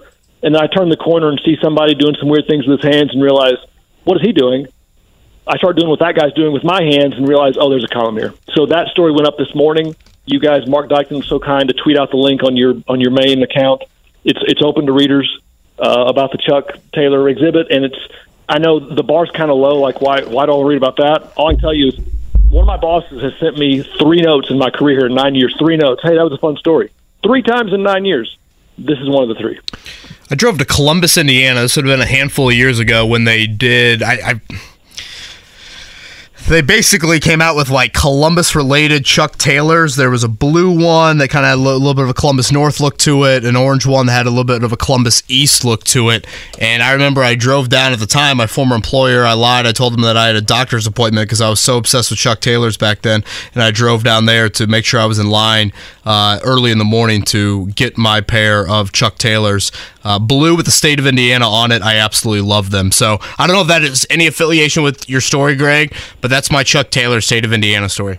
I might need to go to your LinkedIn page, Google when those shoes came out, figure out who you worked for at that time, and start dropping some dimes. There are snitches out here, and no, I'm not one of them. But still, that's kind of a cool story. I like it. You got to be invested to do what you just did there. But that's the kind of passion that fuels your business and mine. We need people that care about stuff that much that they would do those sorts of things. So good on you. Yeah, thank you for somehow coming around on that. Great stuff. We will see you probably here in a couple weeks when Colts report to training camp. I'll be out there. Kevin, see you. Jake, talk to you later. All right, we'll see you, Greg. Gregg Doyel, Indianapolis Star columnist right there on the Payless Liquors hotline. Let's hit a morning checkdown.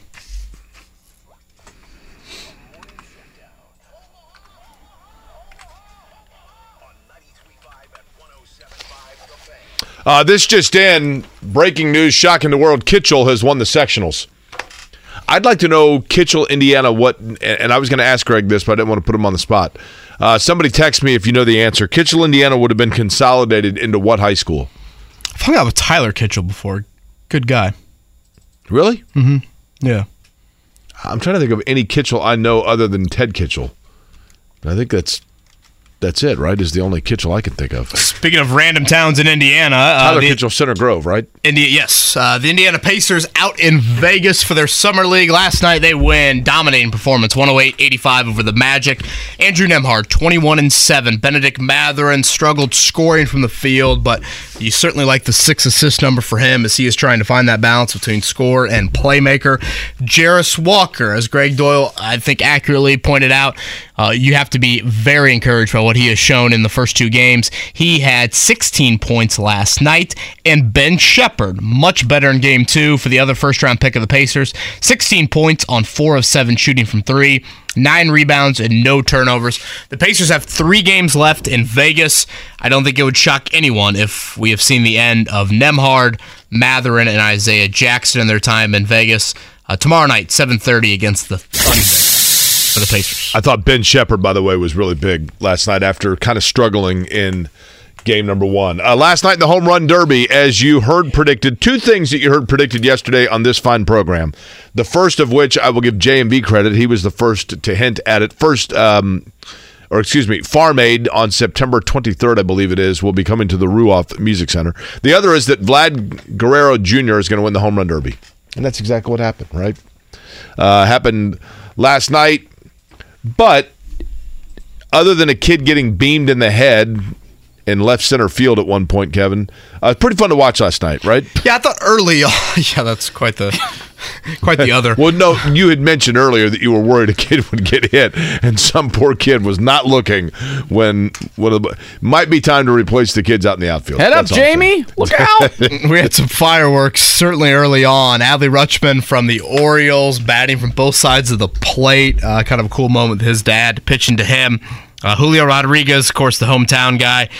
41, was that the number he had? I think it was 41 homers in one round there. So some great theater early on. And then, as typically happens in these home run derbies, it's pretty much of, you know, which guy has been able to rest the most. Some of those guys certainly tired out there. But Vlad Guerrero Jr., 17 years after his father won it, he is your home run derby champion.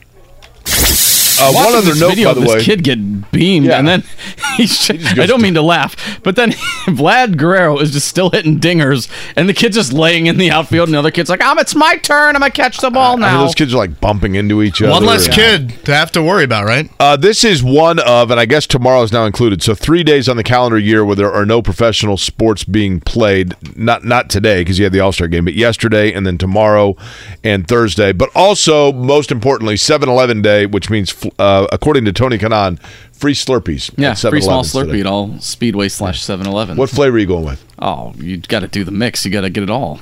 Suicide? Yeah. Probably, that's the only way to do it. Probably maybe a Slurpee for, I guess, morning. The other news item to note from yesterday, Pat Fitzgerald making a stop at 7-Eleven.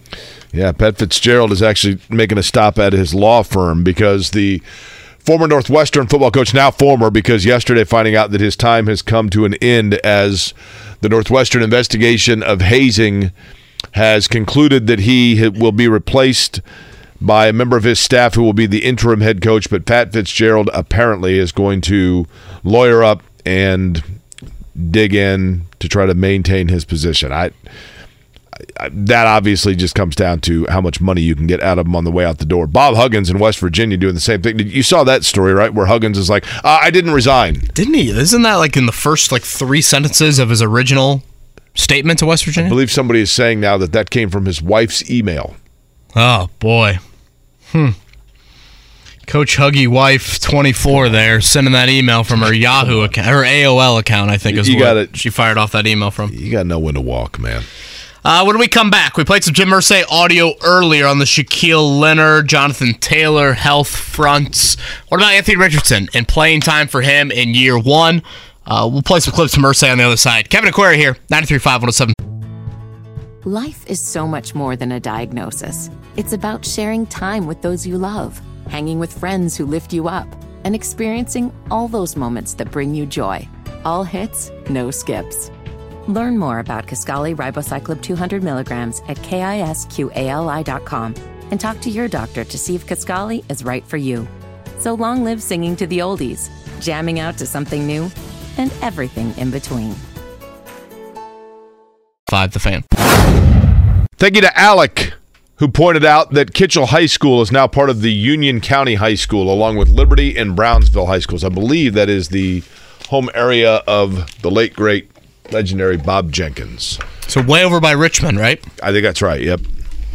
Correctamundo. Well, Desmond Bain, have you ran into Desmond Bain's mom lately? I feel like it's been about 48 hours since you last saw her. We went to the TJR Friday. She took great care of us. As I said, I'm sitting there like at the end of the dinner, and I'm like, wait a minute, like she's getting ready to move to Memphis. I mean, I gave her a nice tip. I always try to, but I'm like, her son makes $41 million a year. You know, but it's cool. She actually said she's gonna 10 bar down. She actually told me, she goes, the one thing I'll miss about going down to Memphis will be the customers at TJR Fridays, which I thought was pretty cool. I've heard great things about her son as a human off the floor, so credit to him for what he's accomplished. Pretty remarkable NBA career already, and obviously a bright future on the horizon. Speaking of future, Anthony Richardson, Jim Irsay made an appearance yesterday with Pat McAfee on the Pat McAfee Show. And earlier we played the injury-related updates for Jonathan Taylor and Shaquille Leonard from Irsay. The first comment that he made yesterday, team-related, was in regards to Anthony Richardson and Jake the Elephant in the Room. 2 weeks from today, report day. You know, okay, how early is Anthony Richardson going to get first-team reps on a consistent basis? How early is he going to start in year one? All of those related comments. Here was Irsay when asked about that yesterday. For Anthony Richardson, it's going to be tough. We know that, but he has to play to get better. I mean, there's no question. You know, Gardner could come out and, you know, obviously play better early on, just being a veteran. But we have to get Anthony on the field, and that's, you know, Shane's call when he decides to do it. Jake, I heard that comment from Jim Irsay, and I went back and listened to it again, and now hearing it for a third time, I just continue to nod my head at Irsay's thought process with Anthony Richardson.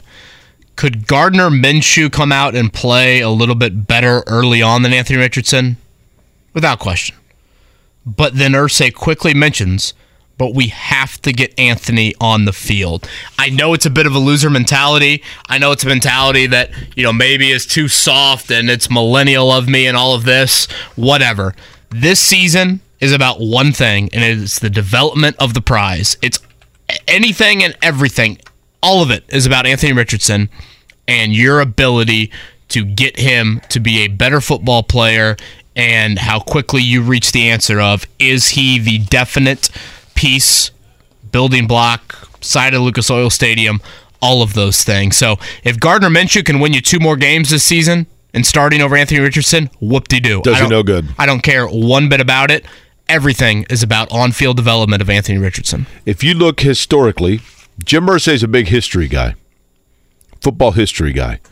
You know, what's he talk about more than anything else? I mean, he talks about different eras, different teams, different, you know, the horseshoe. If you look historically at when the Colts have drafted quarterbacks early, they, under Jim Irsay's tenure, some of the time when he was a general manager, sometime when he was an owner, Peyton Manning, feet to the fire right away. Andrew Luck, feet to the fire right away.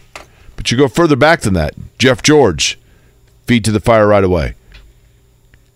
When Jim Irsay was the general manager, Chris Chandler drafted, I think, a second-round pick and played 15 games as a rookie, started 13 of them. Feet to the fire early. I think that's his thought process. Yeah, and I guess to be fair to Richardson, Jake, his resume looks a lot different than those guys did coming out of college. Understood, but the investment's the same. Yeah, I know. I would agree wholeheartedly on that. Again, and I would argue that is even more reason to play him early on because I just think he needs to be exposed to situations and moments that he didn't encounter a whole lot at Florida. I mean, at Florida, he was a starter for one full season, 13 total games, and they went 6-6. Sure, he's in the SEC, but it's not like he played in meaningful late November, December SEC title bowl. He didn't even play in the bowl game. And you look at some of the rivalry type games you would label, certainly Florida State, he really, really struggled. So I think exposing him into those environments that are out of kind of the norm, or maybe out of his strengths. And by that, I mean this. I asked Gregg Doyel just a few minutes ago to clarify, like, you know, when he said Richardson is going to play 15 games, I said, do you mean play 15 games or start 15 games? Because I think throwing Richardson into games in kind of that sub-package, like, oh yeah, short yardage, let's throw Richardson in there, or red zone, let's put Richardson in there, that to me doesn't really evaluate him to the level that you would want. I think you want him in uncontrolled settings. You want him running the entire operation. You want him having to bounce back from bad. You want him having to bounce back from good. 2-minute situations, fourth quarter, one-score games. All of those things you want to put on his plate. And I feel like Irsay and I kind of align in the he's got to play. I've said this a million times.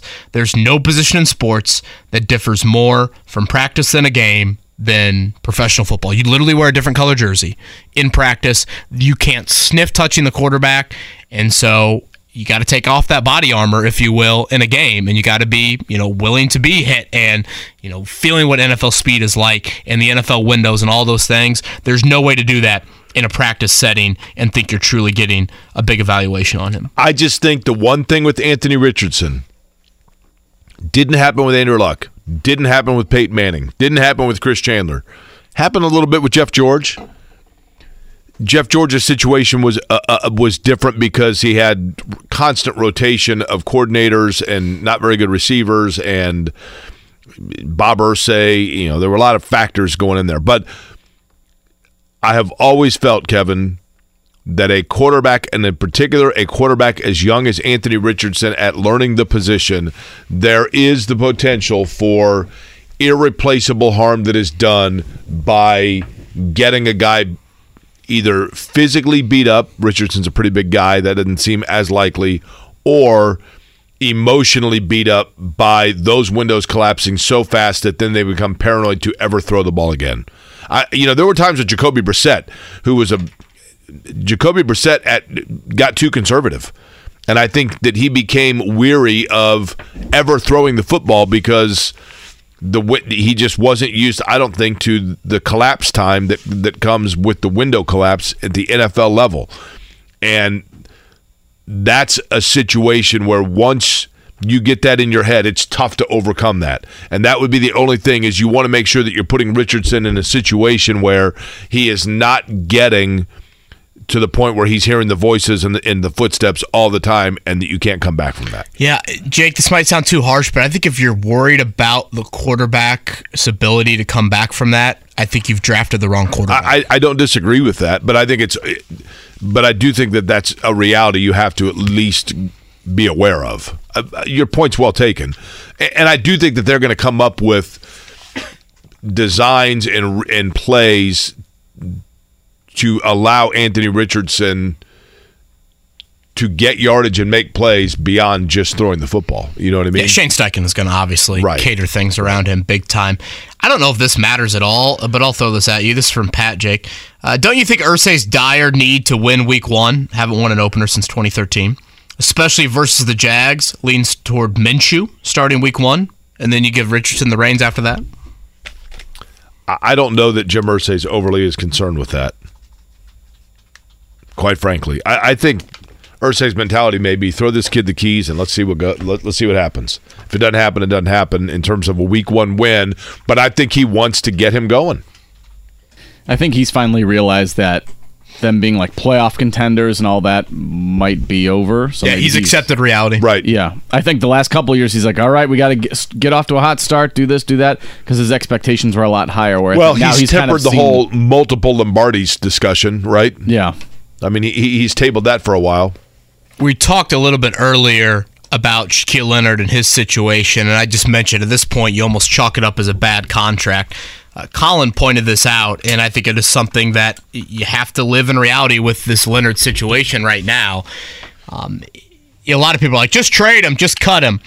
The cap hit the Colts would take on by doing something like that with Leonard right now is nearly $30 million. Now, if you look at next offseason, there is a bit of an out. I think the dead cap hit is around $8 million for Leonard after next year. So that is a little bit more manageable, certainly, than it is right now. But I know there are people that ask the question of, like, just cut him, just trade him. Right now, it'd be a pretty severe penalty. Next offseason, the penalty would be a little bit less severe. It's a shame that I feel like that's relevant to bring up, but you'd be naive. Kind of reality also, right? Not to look at that. Kev, maybe you know this. I'm not sure, but like the NBA has like the injury, like the teams can make, like what the Bulls are doing with Lonzo Ball, they can put like an injury claim in to try to reclaim some insurance money if like a player can't play anymore and all that stuff. Is the NFL have something like that where if Shaq Leonard's proving that he's not healthy, they could kind of do that? Yeah, that's a good question. I would assume that would have to be like straight up retirement. Well, that's leading. What it is at the NBA, right? But I mean, we haven't had that with Lonzo Ball just yet, right? No, but the Bulls have already reached out to the league because he's obviously going to be like a second season in a row where he's not healthy to play, so they can kind of use his contract and gain some money back from it. I know the Pacers got that with Jonathan Bender, but it wasn't until Bender's career was over. Well, I shouldn't say that because he must not have officially retired because he returned eventually. But when Bender's contract with the Pacers, when he left here, they recuperated 80%, I believe, of what they paid him in an insurance from the NBA. The NFL, you said you don't think has that? I don't think so, Mark, but I would have to look into that. Okay.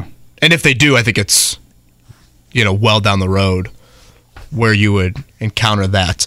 Jay asks here, any concern over Bennedict Mathurin's play this summer league? I think that is an interesting question. It's one that I actually have thought about. We'll chat about that on the other side. Alex Golden also in the 9 o'clock hour to recap the Pacers' second summer league game. Kevin Aquari here on a Tuesday. Whether it's audiobooks or all-time greatest hits, long live listening to your favorites. Learn more about Kisqali Ribocyclib 200 milligrams at KISQALI.com and talk to your doctor to see if Kisqali is right for you.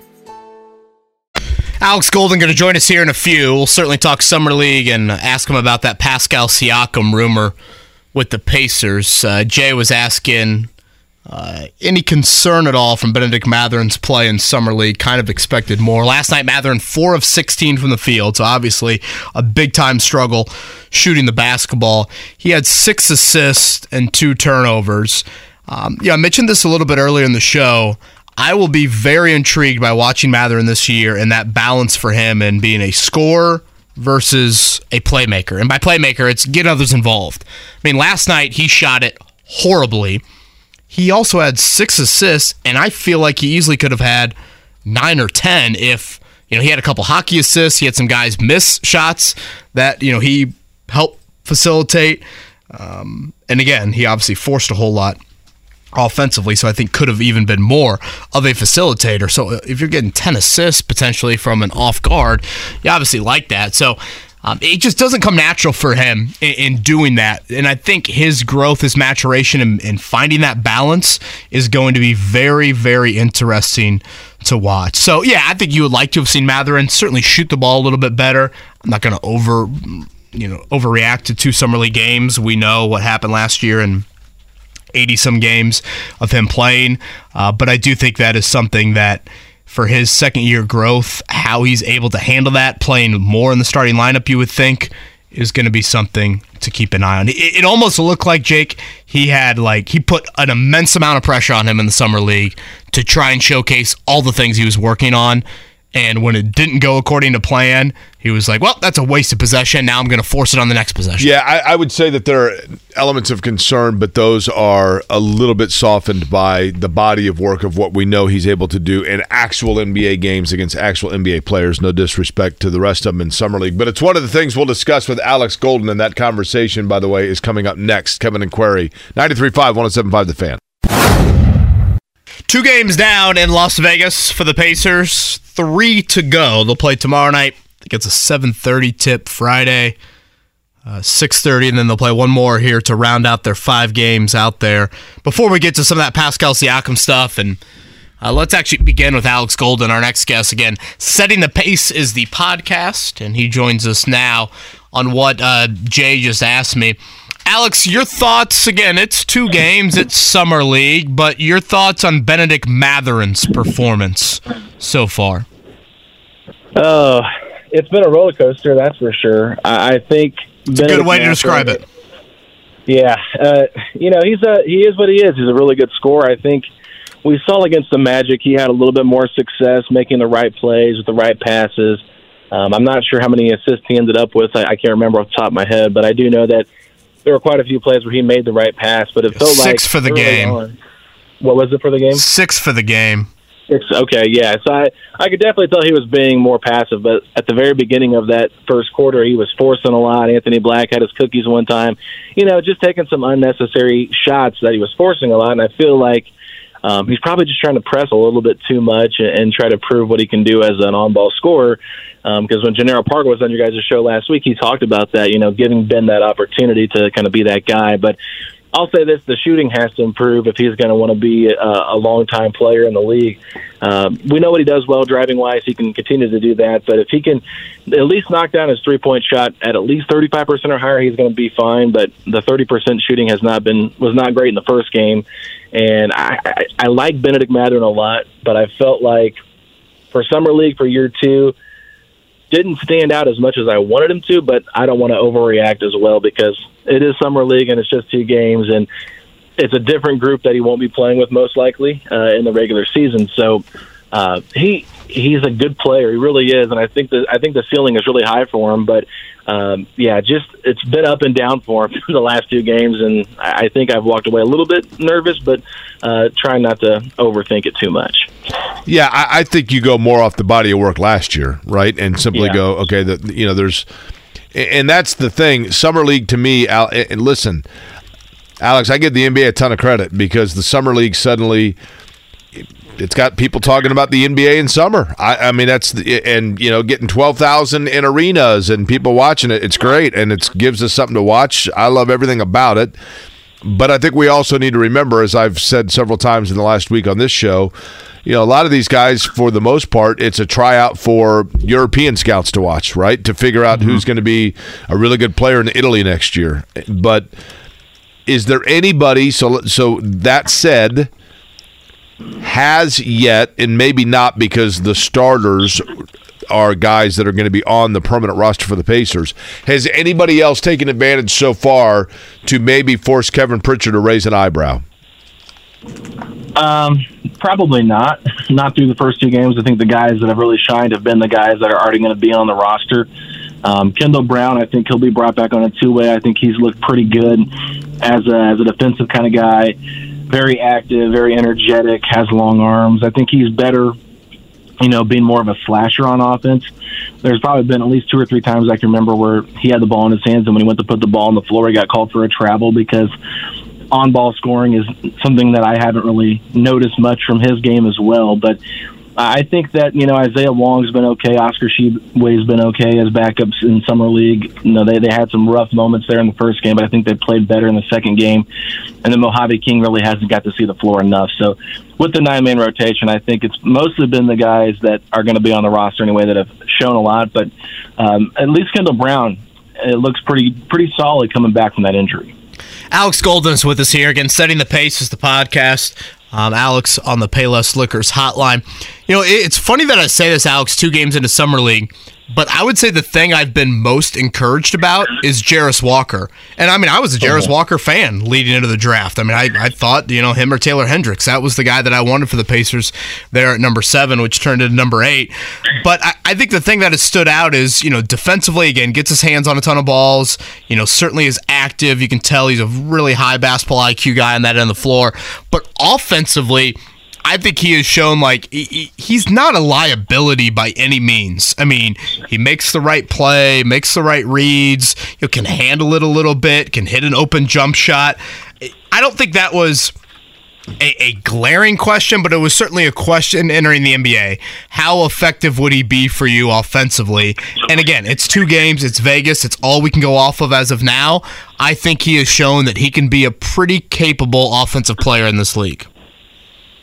No, I think you're 100% right about that. The passing ability that he has is just, he sees the floor so well. And he had a beautiful pass, I think it was to start off the fourth quarter, where he found Mojave King cutting, and he made that pass from the top of the key. Mojave King was cutting off the left baseline. And it was just a beautiful pass. And it's little things like that. He's throwing alley-oops as well on fast breaks.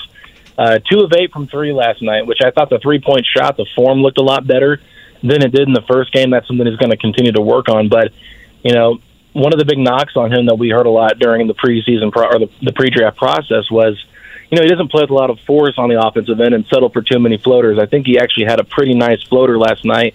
And while it can be kind of a negative sometimes, I think him just having that feel and that touch is also a really good thing, too. So, yeah, you want to play with force, but you also want to be able to have that soft finesse touch as well. And I think he displayed all of that in these two games. I think the dunk that he had to get the game going, you could just tell he dunked it with so much ferocity. And if you hear Rick Carlisle talk about this team and how he wants them to play, he always says, we got to play with force. And I think that definitely describes who Jarace Walker is as a player. So through the first two games, you're right, Kevin. He's been the most impressive. You're probably the most excited to see what he can do, but he's just been active everywhere, offensively and defensively. The rebounds, 13 the first game. I think he only had 4 the second game, but still, he just seems to be very present on the glass, active everywhere. I think he's going to come in and contribute right away. All right, what do you make of the Pascal Siakam rumor? I'll leave it pretty open-ended before, you know, Jake and I offer any of our thoughts. I mean, I think that it's got to be somewhat true. I mean, the Pacers clearly have a pretty loaded roster right now. They brought in Obi Toppin, and they have Jarace Walker. Pascal is most comfortable playing the four. I think you could play him at the three some, but I do think that when Mark Stein reports it, I think it was Michael Grange who also had the report about Pascal potentially being someone the Raptors could trade. I think it's true stuff. But at the same time, it's going to take a lot, and I don't know what the Pacers are willing to give up to get him. Would it be Buddy plus McConnell plus other salary and picks? I don't know, but I think Pascal Siakam instantly takes this team from – I would put them in as a top six team in the East if they got Pascal Siakam, just because I think he would fit so well with that starting lineup, especially if they're able to keep Myles Turner in this trade. And if they don't, then they're going to be hurting at that center position. But I think Pascal Siakam, he's an all-NBA player. He's an all-star level player. This is a guy that instantly raises this team's floor and its ceiling. And if the Pacers can get this done, I think they have to do it. But you do also have to worry because he's only got 1 year left on that deal. Could he walk in free agency, and would you be trading this something of value that you want long-term for him? And if that's the case, then I would probably be a little bit hesitant to do that. That's the thing is, what would you give up to get him? If you had to guess, What would be, you know, the market for Siakam would require what?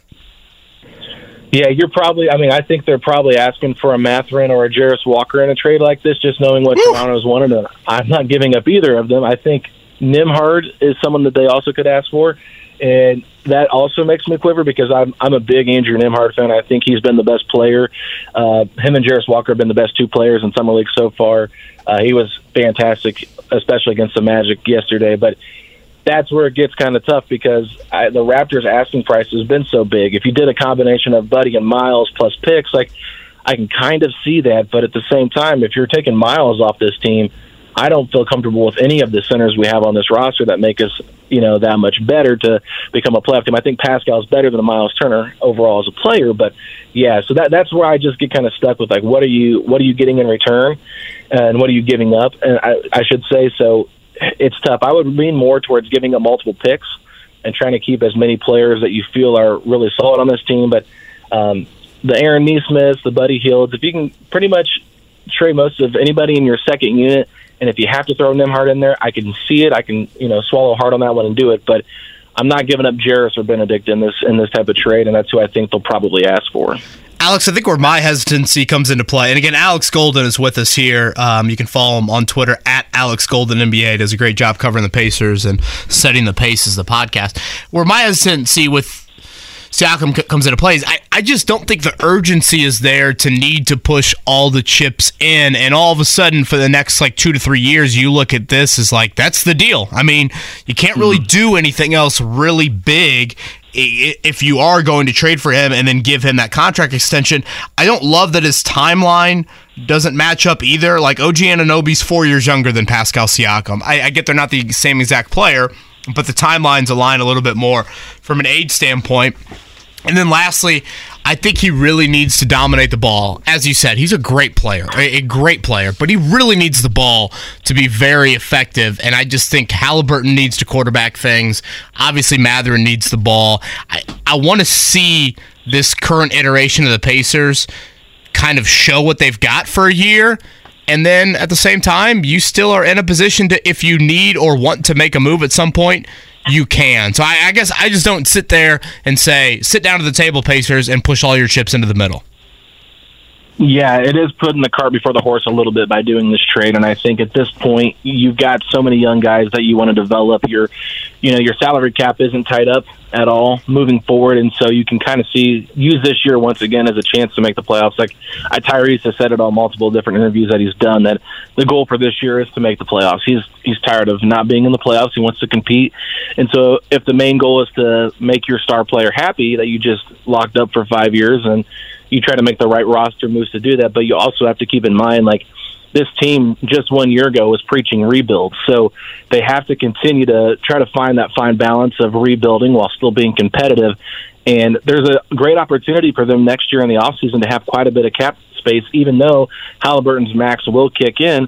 there's a lot of restricted free agents and unrestricted free agents on this current iteration of this team. So they could still go out and get Pascal next year and not have to give up hardly anything for it. So that's also something to keep in mind, even if, you know, you're worried about trading a bunch for him. The age thing is a great point because based on the reporting that I saw, that's part of the reason why the Raptors are, you know, contemplating whether or not they want to trade him, because they'd rather kind of go younger with Scotty Barnes and OG Anunoby, who's a couple years younger than Pascal. So I'm right there with you. It's a tough thing to talk about because he is a great player and he would make your team better, but at the end of the day, is it really the right time to do that? And you're right, KB, I don't think it is.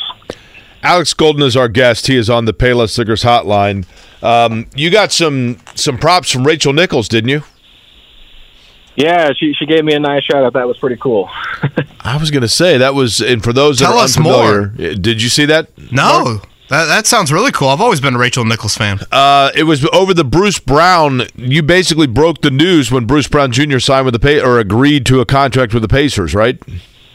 Yeah, I got tipped off close to the start of free agency that it was happening from a source, and so I tweeted it out, and you know, ended up coming true with Woj confirming it about 15 minutes later. So she gave me a shout out for having it first, which, you know, I don't really claim myself to be a reporter, which I don't like to do a lot of, but when you get news sometimes and you make the connections that we've made, you put stuff out there, and, you know, it was just cool to see her give me some love. And I'm sure that this is just me speculating, but you know, it was Malika Andrews and Woj that broke the news, and, you know, she got fired by ESPN for some stuff, so I wondered if there was a little bit of shade there from ESPN as well, but it was still really cool to get that love from her and, you know, give me the praise for coming with that report first. I love that. Hey, Alex, when you look at the roster in general, mm-hmm. I think the Pacers have done a nice job. They've had a good offseason. I think you'd have to rate their offseason as effective. Where are the holes now? Good question. Yeah. I mean, I think they're still missing that second star next to Tyrese. There's no doubt about it. You're hoping Mathurin can become that. They got a lot of really solid players, and I think there's so many guys on this roster that deserve playing time. There's going to be some guys that are left out of the rotation as well, and I think that's a good problem to have. But yeah, they're really solid 1 through 12, 1 through 13 with this roster. It's really tough for me to sit here and say, well, they need to do this, they need to do that. But, you know, you've got a lot of tradable contracts. You've got all your picks. I think just finding that guy that can probably they still need that small forward that can be that go-to guy, that 3-and-D defender, because Bruce Brown's only 6'4". Mathurin, the defense is still a long ways away. And that's why you hear the Pascal Siakam stuff. It is exciting. I don't think Jarace Walker is a 3. I think he's more of a 4.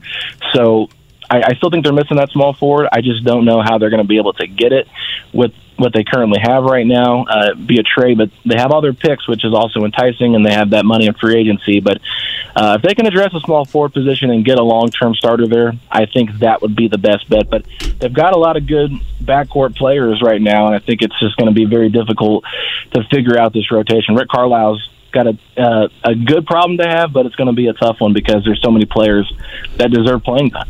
Okay, let's expand on that here to close things out. Let's assume that the significant moves are done for the offseason. Give me your opening night starting lineup. Yeah, and I know we've talked about this a little bit, and I've gone back and forth with what I think.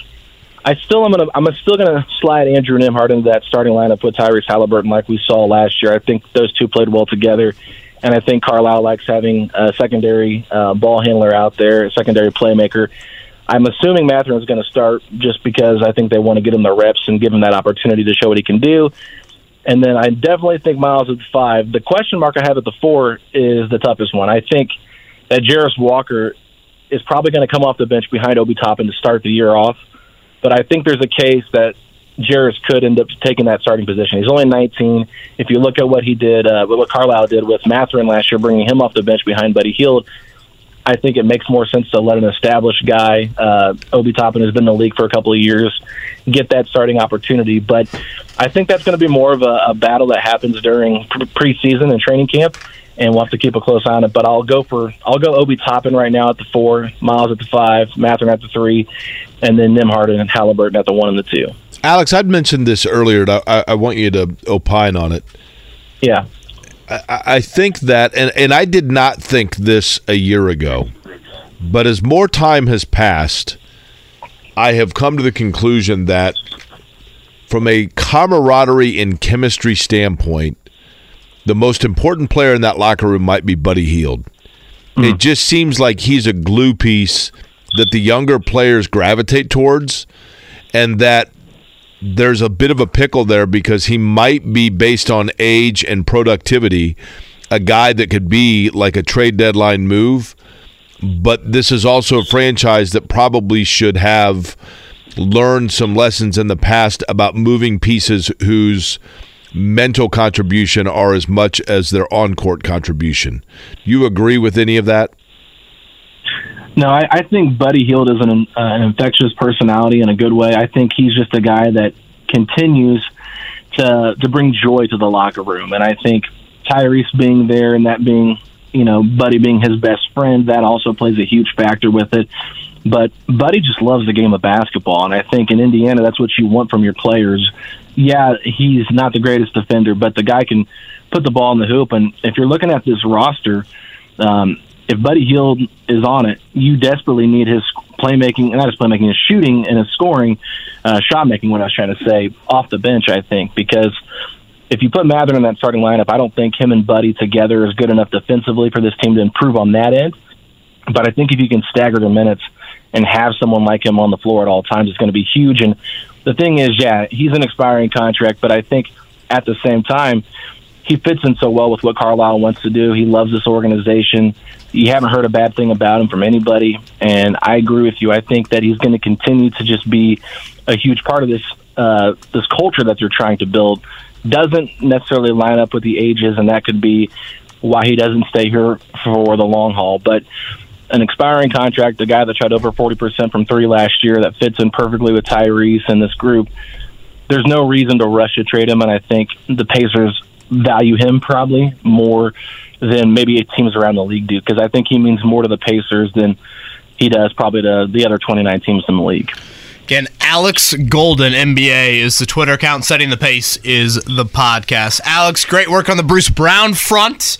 Coverage has been outstanding all offseason long, and always enjoy our combos, man. So have a good rest of the summer and enjoy the rest of the summer league. All righty, guys. Thanks so much for having me on. Appreciate it. Alex Golden right there, Payless Liquors Hotline. Again, 3 games to go for the Pacers tomorrow night. It's a 7:30 tip against the Thunder. They'll play Friday and then close things out with a playoff game in the Summer League coming up this weekend. And right now, 2-0. By the way, people can't see it unless they're watching on the YouTube feed, but you did air quotes there, right? For playoff game? Yeah. Yes, I did. Are the Pacers going to raise a Summer League banner here if they keep this up? Have the Pacers ever won a Summer League title? That is a great question. Summer League champions? Do you want to be the Summer League champion? Where do you hang that banner? Is that at the practice facility? At Lucas Oil Stadium. Oh. Yeah. They might need to make some room then, because there's a lot of banners up there. The Colts are the ones that get mocked most for that, right? Which banner from the Colts was the one that kicked off the the participant? It was wild card participant, right? Yeah, like a wild card team or something. No, it's literally said wild card participant. Right. Did it really say participant? Uh huh. I don't think it did. I think it did. Pretty sure I took a picture of it. It did. Yeah. So I was like, this is real. Participant was on there? Yes. Yeah. Yeah. He made the playoffs. Right. He didn't win a game. Find me a picture of this. You've not noticed this? I mean, I know there's a wild card banner, but the word participant I don't believe was on there. I think Mark is correct.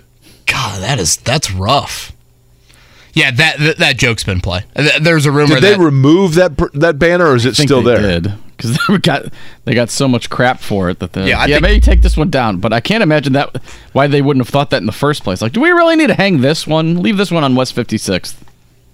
I'm looking it up here to see. I'm with Mark on this. I am 99% certain that he. I think we had some photoshopped participant words on there. I'm pretty sure I took a picture of it because I couldn't. Yeah, Ian clarifies. It said AFC finalist. Thank you for that, Ian. Yeah. Remember, it was the year they made the AFC Championship, and they wanted to allude to the fact that they actually won playoff games that year. So that was what they said. Maybe that's what it was. It was finalist, but still, participant. Yeah, participant. It sounds horrific. Can you imagine an NFL team putting participant on a banner? I thought they had one that was a wild card banner. Yeah, AFC finalists. I think that is correct, Ian. Thank you for that text. That's what they said when they got that banner put up. Mark, we've got people asking about the YouTube chat. Are we good? Yeah, so I botched it. We were coming back from break. I had Alex Golden on the thing, and I totally forgot to transition back to the show. So I missed like 15 minutes of the conversation. Colin goes, here's your chance for you and Jake to pelt him. Yeah. So I guess we're verbally pelting you right now. I owe everyone a PBR and a hearty handshake in the chat. Whoa! Uh-huh. There could be a lot of people in that YouTube chat. I know. Especially on the day when we had Gregg Doyel on the show. That's true. A pop quiz coming up in a few.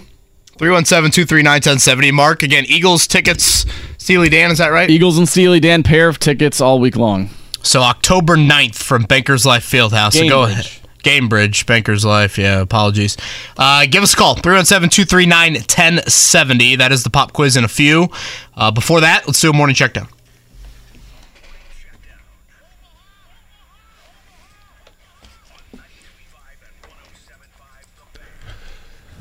You heard it here yesterday. Mark, I thought, to your credit, I thought for sure you agreed with me that Vlad Guerrero Jr. was going to win the home run derby.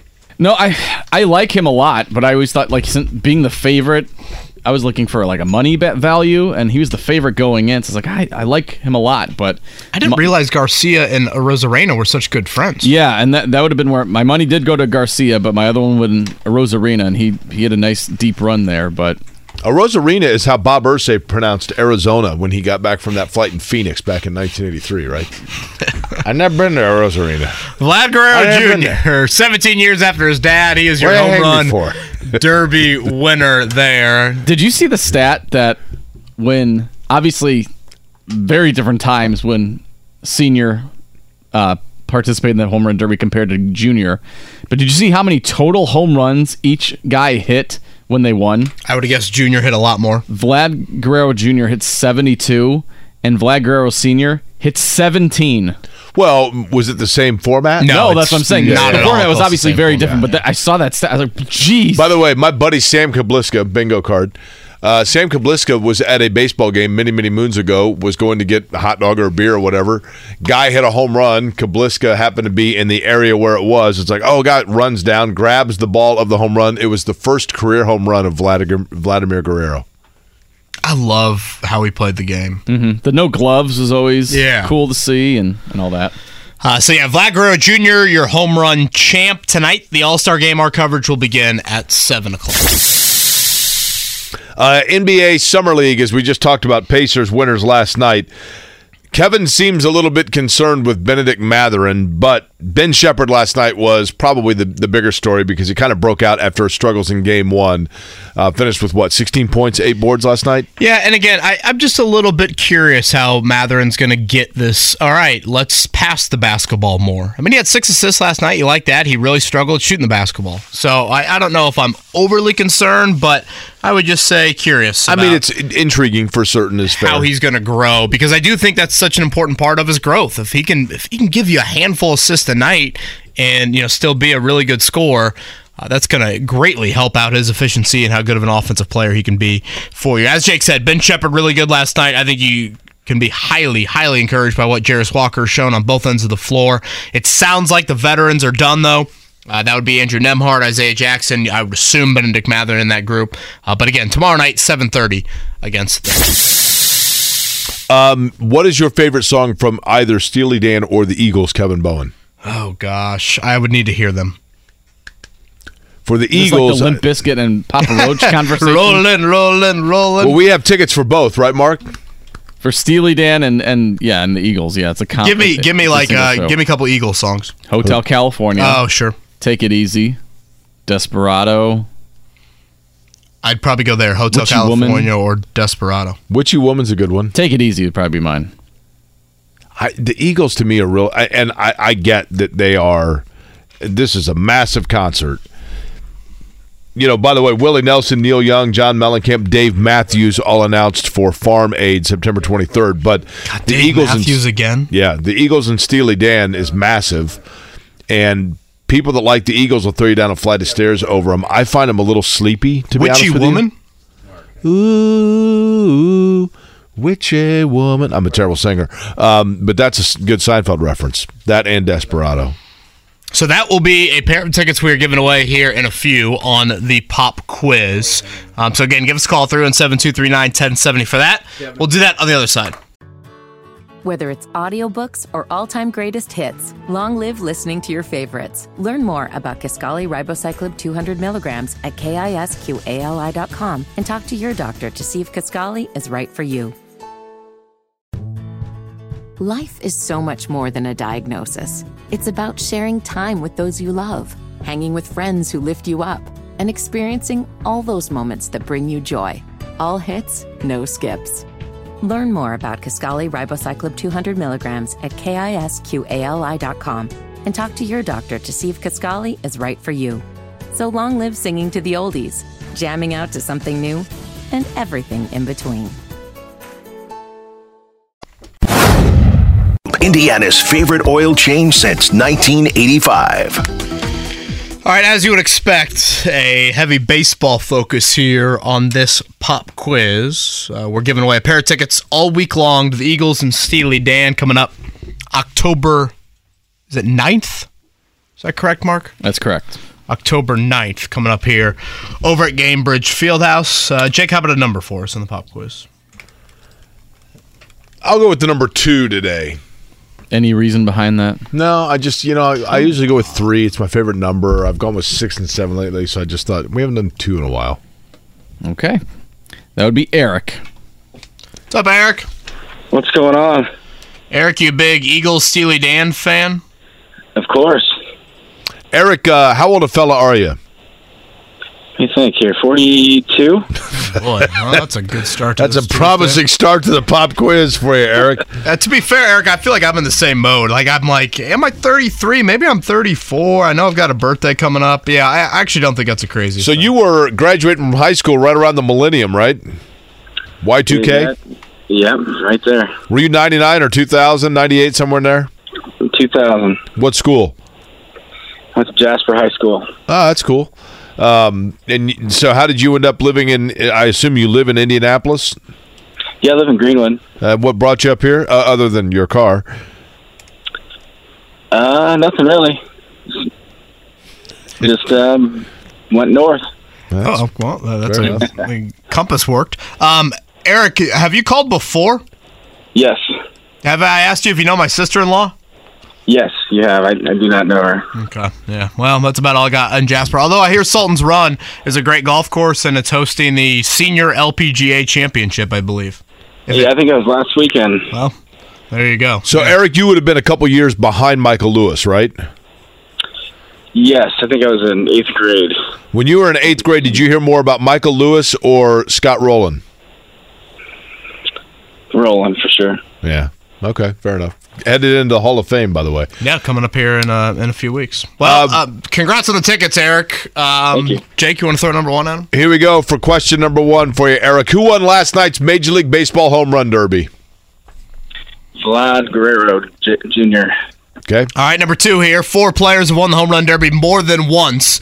Of the multiple winners, name the only one to win it 3 times. Prince Fielder, Ken Griffey Jr., Pete Alonso, or Giannis Cespedes?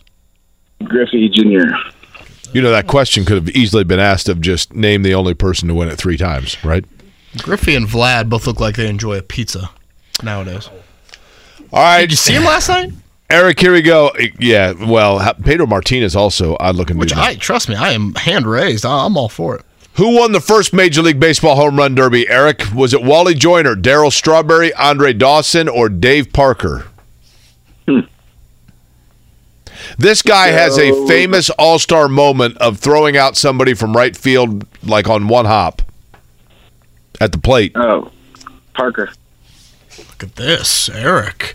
All right, number 4 here. I guess the North on Jasper was an indicator. This is a smart fella here. The MLB All-Star Game takes place tonight in Seattle. Nobody in the game's history has been named All-Star MVP, which was first awarded in 1962, more than twice, with the Angels' Mike Trout being the last to do it in 2014 and 2015. Who was the first? Was it A, Willie Mays, B, Carl Yastrzemski, C, Steve Garvey, or D, Gary Carter? Oh, let's go Gary Carter. Okay, last question for you. Men's number 2 seed Novak Djokovic advanced at Wimbledon yesterday with a 4-set win. The victory runs his winning streak on center court at the All England Club to a record 43 matches in a row. Who was the last player to beat him on center court at Wimbledon? Was it Roger Federer, Rafael Nadal, Andy Murray, or Tomas Berdych? This guy was good in the morning. If you go with his initials, at least. Roger Federer, Rafael Nadal, Andy Murray, or Tomas Berdych? Huh, surprising. Andy Murray. Okay. Boy, nothing says you aren't 4 for 4, like a hint like that there on the 5th question. Eric, great effort there. You seem like a little baseball historian for, that was for pretty a while impressive. With that, which I guess, you know, given the Jasper roots, that would make sense. Vlad Guerrero Jr., correct?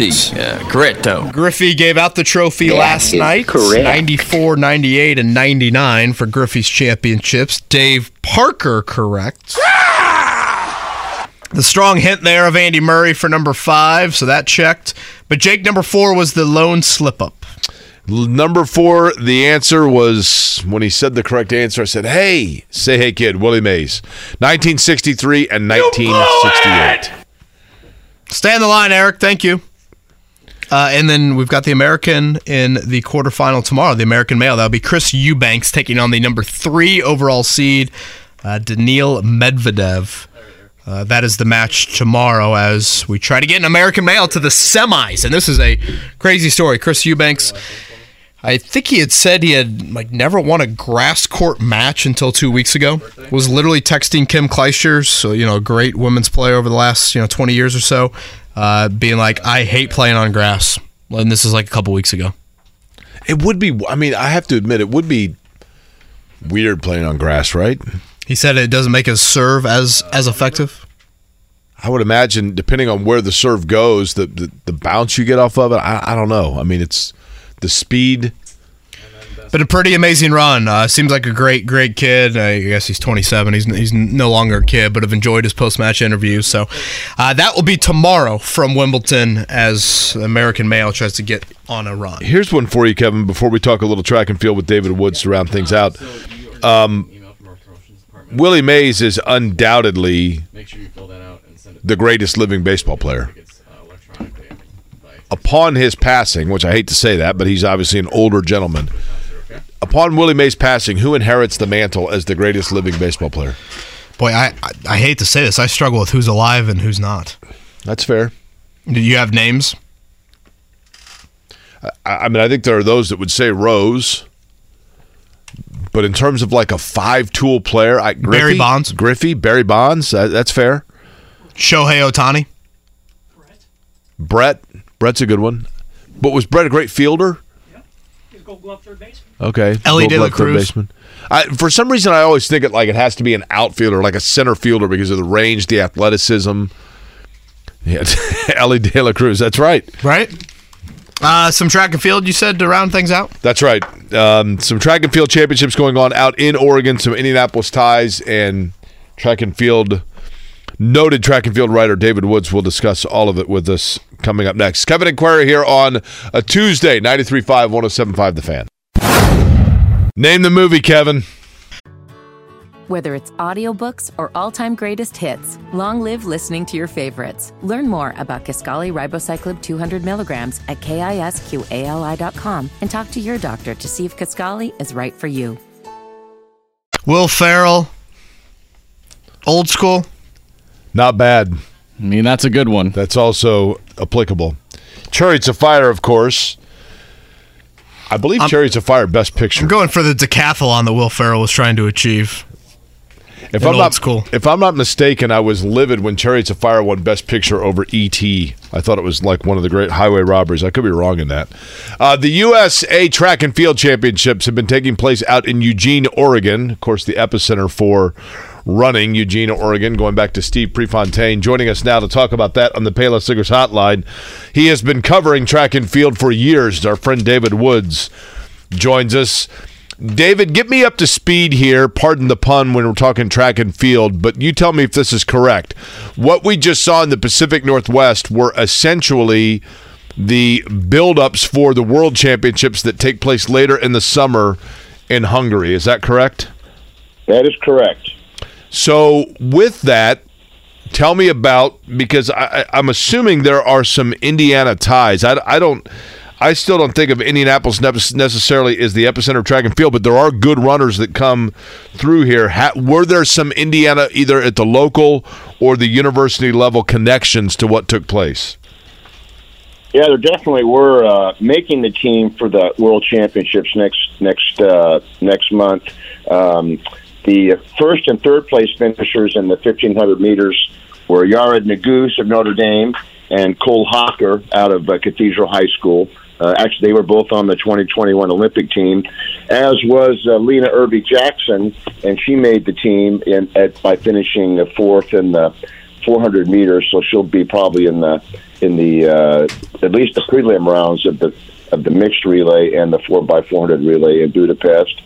And then some additional people I think are still going to be in the mix out of Indiana next year. I mean, Charity Griffith, who won NCAA high jump titles from Rushville, Indiana for Ball State.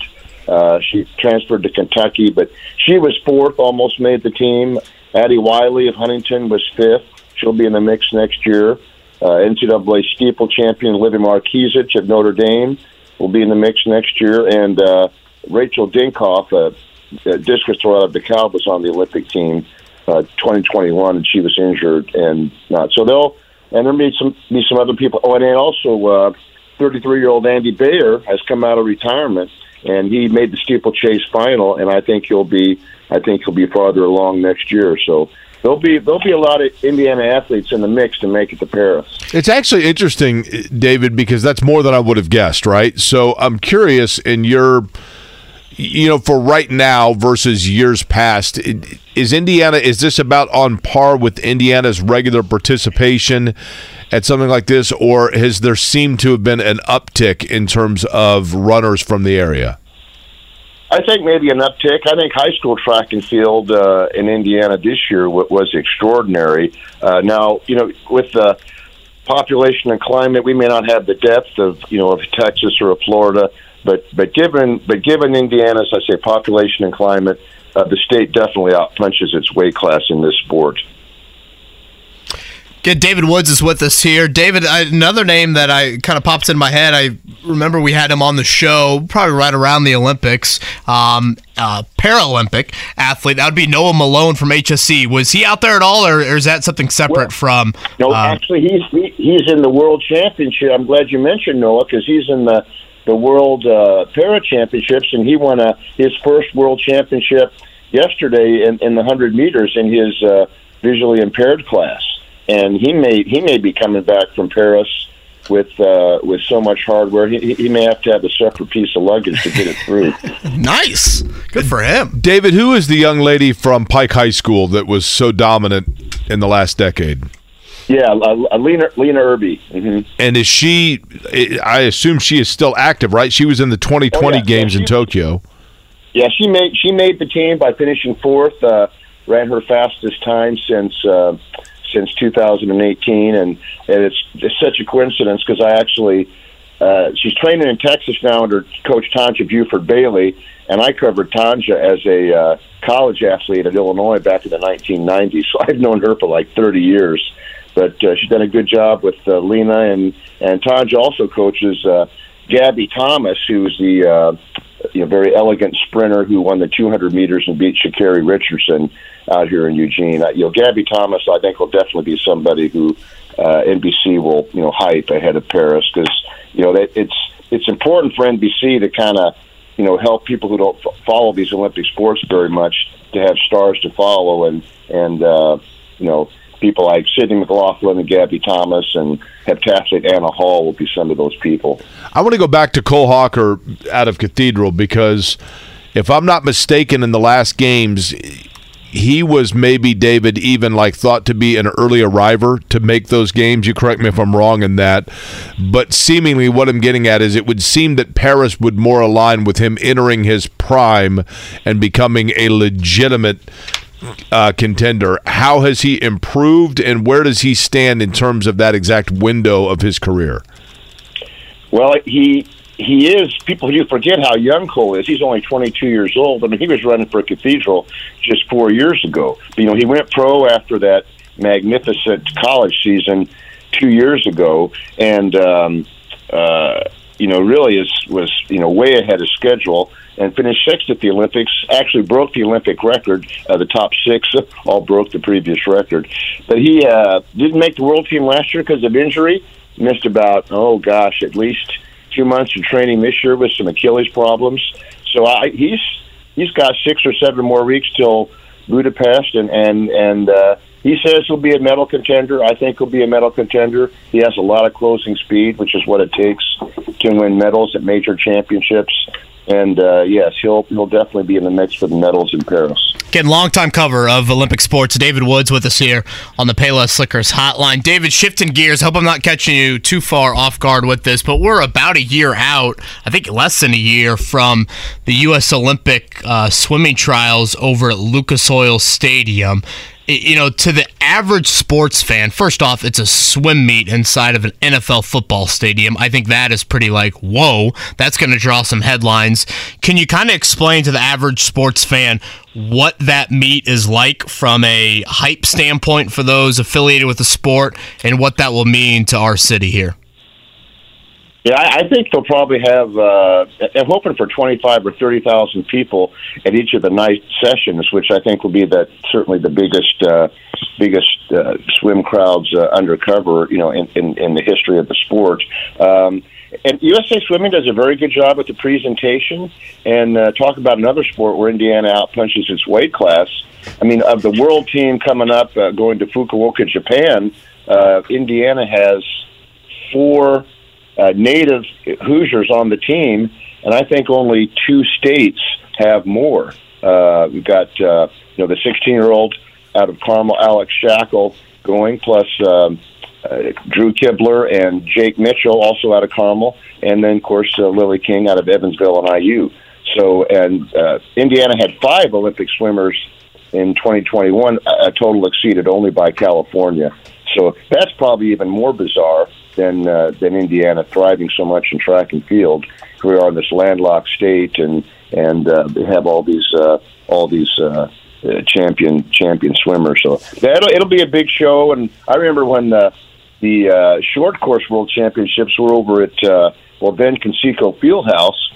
A lot of people showed up just because thought it would be so, you know, odd to see a swimming pool inside the, you know, the Pacers Arena, and I think we'll have some. I think there'll be a curiosity factor, at least for some people, to go to Lucas Oil Stadium for that. But it'll be a well presented and memorable event for anybody who's thinking about going. Yeah, and if you do that math, you said about 25,000 a night. I mean, that's 200,000 over the course of 8 nights, and obviously it's a huge deal. And formulating that team to head to Paris, and David Woods will have all of your coverage on that. David, enjoy the time in Eugene. Safe travels back, and looking forward to the next year as we get into another Olympic cycle.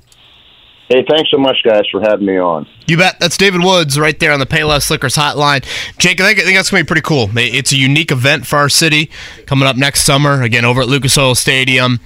And I feel like I'm a big of enough sports fan, particularly an Olympic sports fan, that I get it. But listening to David over the years, it's added to the emphasis of, like, the U.S. Olympic swimming trials. For a lot of people, it's harder to make that team than it is potentially to, like, finish 4th in the Olympics. Right. You know, just making the team is a feat in itself, and it's not like you just hand out slips. It's not like, oh, yeah, Michael Phelps, you're good. You don't have to qualify. Lily King, you've got a couple gold medals. You don't have to qualify. You've got to qualify, and if you have a bad night or a bad week, all of a sudden, there goes your shot at making the team. I marvel at just the overall dedication that you have to have from a nutrition standpoint, from a workout standpoint, swimming in insane. Particular. I mean, just absolutely incredible. Yeah, I don't think your sleep schedule would be too conducive to that. Probably nor my diet half the time, but especially when, at that age, the age that you are, you know, back when I was that age, 18, 19, 20 years old, I mean, I was hanging out. And by the way, pour one out for the Steak and Shake in Nora. That's boy, I saw went. That. It looked like a crater hit man. That place. It's gone. Couldn't believe it. I drove past yesterday. It was like, what in the world? I will say the Taco Bell looks really nice now next door. I'm not going to lie. Yeah, well, you got a clean view of it from the road now. I know. I know you've got a lot of nostalgia there. I've got a little. It was always a great stop for us. You know what? It's like my parents when the TP restaurant closed. Now I know what they felt like because time is undefeated. Is the 54th Street Steak and Shake still alive? 54th and hanging by a thread. Is it? Okay. I need to go there. Could be yours for $10,000. Gregg Doyel, Alex Golden, David Woods, thank you to all. We'll talk to you tomorrow. See you.